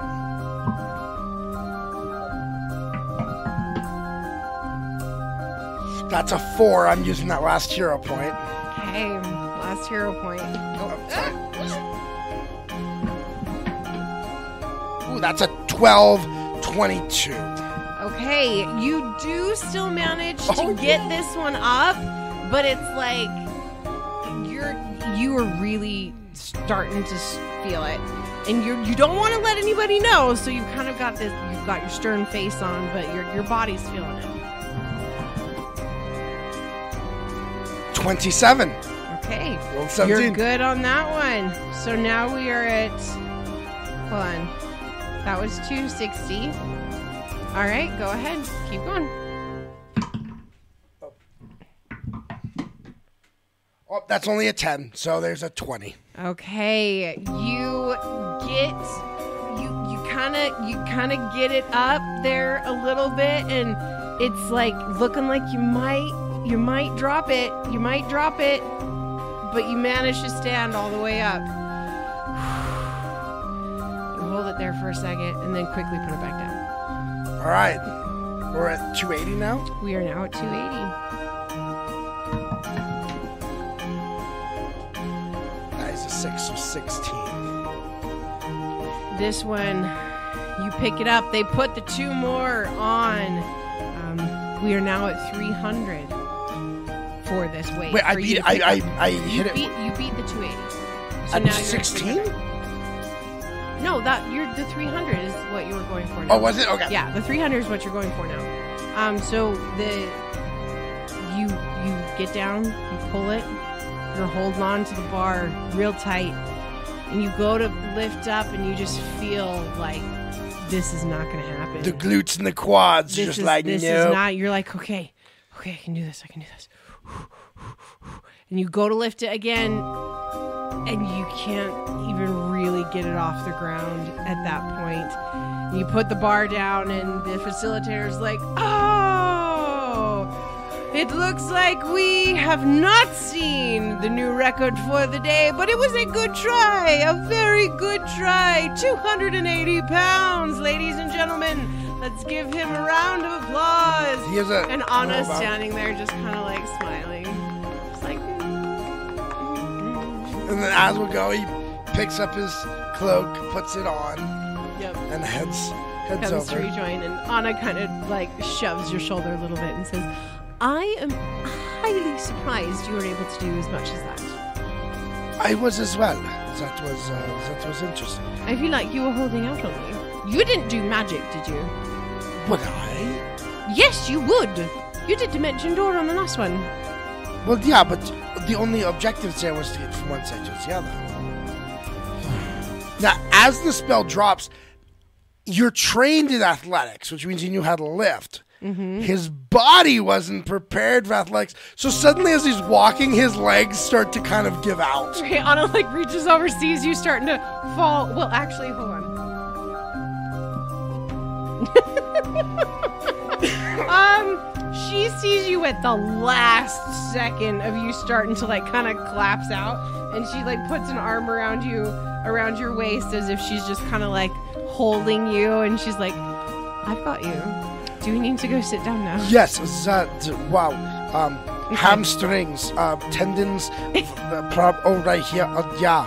Um, he's, Alright. wait, wait. Actually, what he just does is uh, he puts the hands on both legs, one hand on both legs, and does a, a, a one action heal on himself. as all of a sudden the tendon that he tore just kind of re-knits, and then he kind of stands up. Okay, yeah, is that uh, ooh, that's gonna hurt tomorrow. That's perfect. Um, as you're moving across. Thank you uh, for the hero points, to guys. to the yes, thank you for the hero points because he definitely would have failed that a lot sooner. um, as you make your way across to the, uh, I'm to the tavern. Anna's kind of like leading you towards the tavern. She's kind of assuming like you're kind of done. At this point, it's been like with the time of waiting and then doing the games and stuff like that. It's probably been um, like maybe two hours.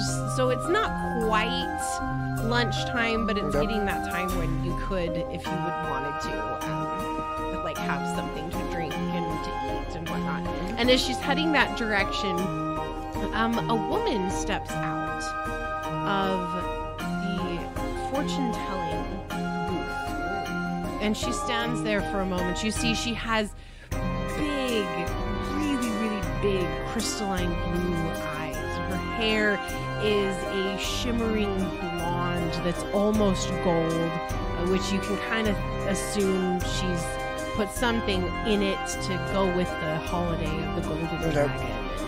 Um, she's wearing this beautiful gossamer dress that looks very similar to a sari, and her skin is a dark tan, uh, just absolutely beautiful color that contrasts with the brightness of the dress and the brightness of the the um, like scarves and whatnot hanging down. And she stops you. She like puts a hand out to stop you, and she says to you, "Have you ever had your fortune told?" I have not. No, that is uh, would be a new experience. It doesn't take a medium to know that you need to sit. Come. Come sit. He's kind of like does that bow-legged walk guys do when they deadlifted too much. Well,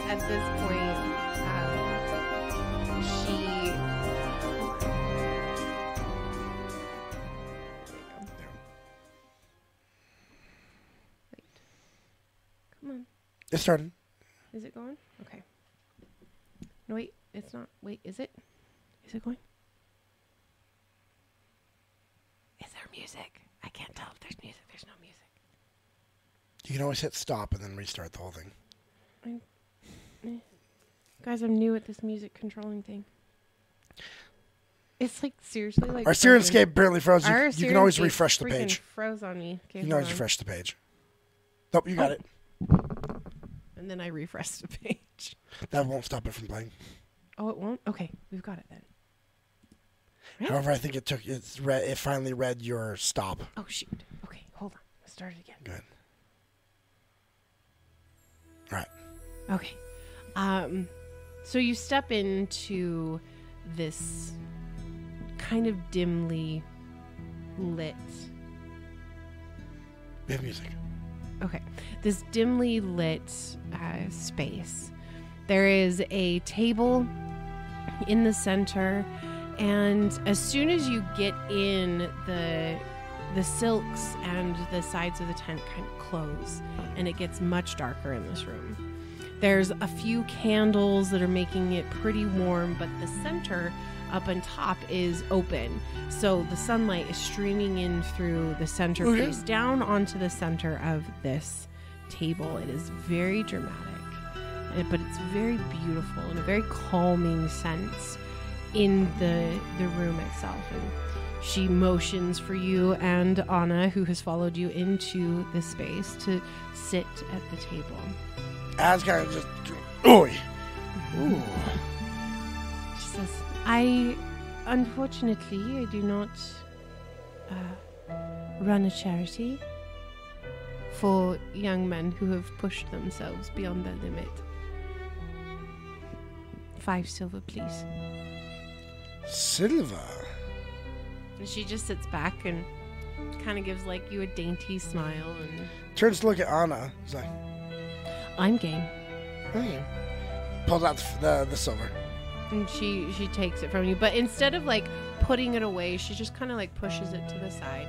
You, I imagine you don't get that many people uh, availing themselves of your services in the the uh, carnival here. Most of the expenses were done in coppers. Yes. Hmm. Well, I have found that the people that need me are the ones that end up coming through my door. And she reaches into a bag just to the side and pulls out a small sack that is filled with herbs and spices. It's a very fragrant sack that you hadn't been able to smell before. And she hands it to you and she says, Please, for this to work, we must have a full cleansing and clearing of the space. How pungent is what she's like? It's not super, super pungent, but it's definitely. It's like when you open a bottle of spices that has been closed Okay. and it just kind of goes into the air, like when you're cooking, like the Yep. chicken and stuff. Um, so she hands you the bag and asks you to hold it for just a moment. That's And then she motions to Anna, for, like for you to pass it to Anna. And Anna takes it and just kind of, just like, here you go. I don't know what this is. Um, Anna takes it and holds it for a second, and then the Would I, as an arcane user, have any you know understanding of if there's a magical component in this? roll. Occult. Roll Arcane? roll arcane. I was kind of deciding between a couple. That's a 16 plus uh, get to my skills. Uh, that's a 30. Holy shitza. Okay. Um you can definitely tell that there is magic happening. Um it's not arcane in nature. Um but it's there. So it's more of the occultism. Yeah, it's more of the occultism, but but be, I mean, you rolled high enough that you can tell this is this is definitely a woman that is in touch with magic and with magical abilities, which gives you an indication she might not be a fraud. Yeah, She might actually know what she's doing. Um, because I am also trained in occultism. In case you know, yes, I know. I got both. it was it was a it, it was a choice between a few um all right you you might have been trained but i feel like your initial re- instinct would be to check for arcane which is why i chose that um so she asks you to put your hands on the table Mhm. She says she looks at anna and says you as well please? And Anna's kind of hesitant, but she does slowly put her hands on the table. And this this woman closes her eyes for just a moment. Takes a deep breath.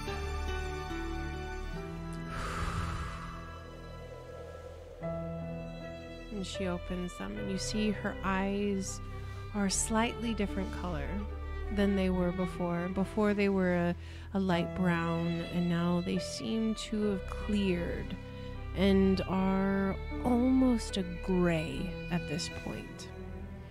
She says, You, looking directly at Az, she says, You are marked by a god. She kind of scrunches her eyes just a little bit.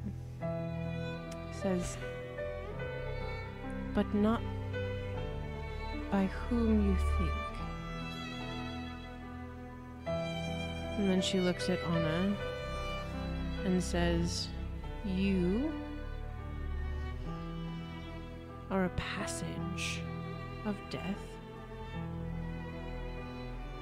but not of fear which is good. And Anna kind of smiles just a little bit. She closes her eyes again, taking a deep breath. And as she exhales, you feel an energy wave come out from her to hit you and to hit Anna. The both of you are standing or are sitting in very close to each other and it's almost like it pushes it pushes the two of you together Okay. And when she opens her eyes again, you can see that they have gone from gray this time to an almost crystalline blue color that is shocking in how piercing it is. And she says, Your fates are entwined. You will not succeed without the other. And there is someone, and her eyes go from Anna directly back to you. And she says, There is someone hunting you.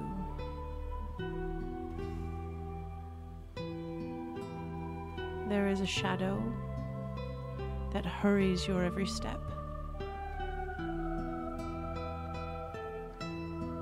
Do you know who I'm talking of? I uh, can imagine. There are a few colors that are coming out that are stronger than others. These normally mean things personally. They can also mean things that are coming in your future, including, but not limited to, dangers or hazards hmm. that may come across your path. She lifts one hand and she kind of like feels the air in a kind of a sweeping motion and she says there is a lot of gold not just gold from the holiday but gold that surrounds you As as kind of reaches out, just kind of double checks purse pouch. He's like, Hmm. uh oh. Nice. Uh, then, as well as gold is blue, there is a light blue that connects you to her. And Anna kind of like, Okay, both kind of look over you. I was like, okay, Mhm. uh, right. And then she looks at Anna and says, You must protect him, or he will die. Anna kind of sits up a little bit at that. She says, There is something very dark in his future that is not in yours. So you must stay by him and protect him. And then she closes her eyes again and sits back. She said, One last thing before we finish. And you can see now her eyes have gone back to normal. And she said, I felt something almost like a clock. Time is counting down for you. There is something waiting for you at the end of this time, and I can't tell you what it is. It was shrouded from me. But whatever you are meant to do, you will. You don't have much time to do it in. And she smiles and says, I hope your legs have recovered enough at this point. Thank you. You're welcome. He kind of stands up, kind of looks right on. I was like, She's like, oh, I don't know. I don't know. kind of helps you stand a little bit, and she's like, "Do I need to do like my my healing thing on you?" To no, I'm you?" good. I'm good. Um, that was heavy. Like, That was very heavy. That was. you know, we were gonna wait till later for that drinking contest. I think we might need to do it earlier. earlier, po- possibly now. Yeah, let's go Yeah, all right. And we are gonna end the There episode here, uh, or the session here. The session here. Uh, thank you so much for hanging out with us. We went way longer than we normally do uh, tonight, and because I know my players so well, we're gonna end. But I could I could probably have gone on for a while longer because I'm just really jazzed. Normally uh, I'm the one pulling the plug at like 11. Um, anyway, thank you guys so much for coming. As a reminder, we are dark for our Friday night show. Oh, we gotta wait two weeks before we we, gotta wait two weeks before we finish the rest of the carnival and introduce our wonderful guests, which are Abby and Dave from Tomes of the Chaos Bard. That is going to be on the 18th, 8 o'clock p.m. Mountain Standard Time. Same place, same time, all that jazz. Monday night, it's our tabletop terrain talks where we are going to talk about something really fun and exciting, which we have to still decide on. But we will be doing a roundup of all of the biggest news stories in the ta- tabletop gaming world with our TTRPG news segment that is always and forever going to be there.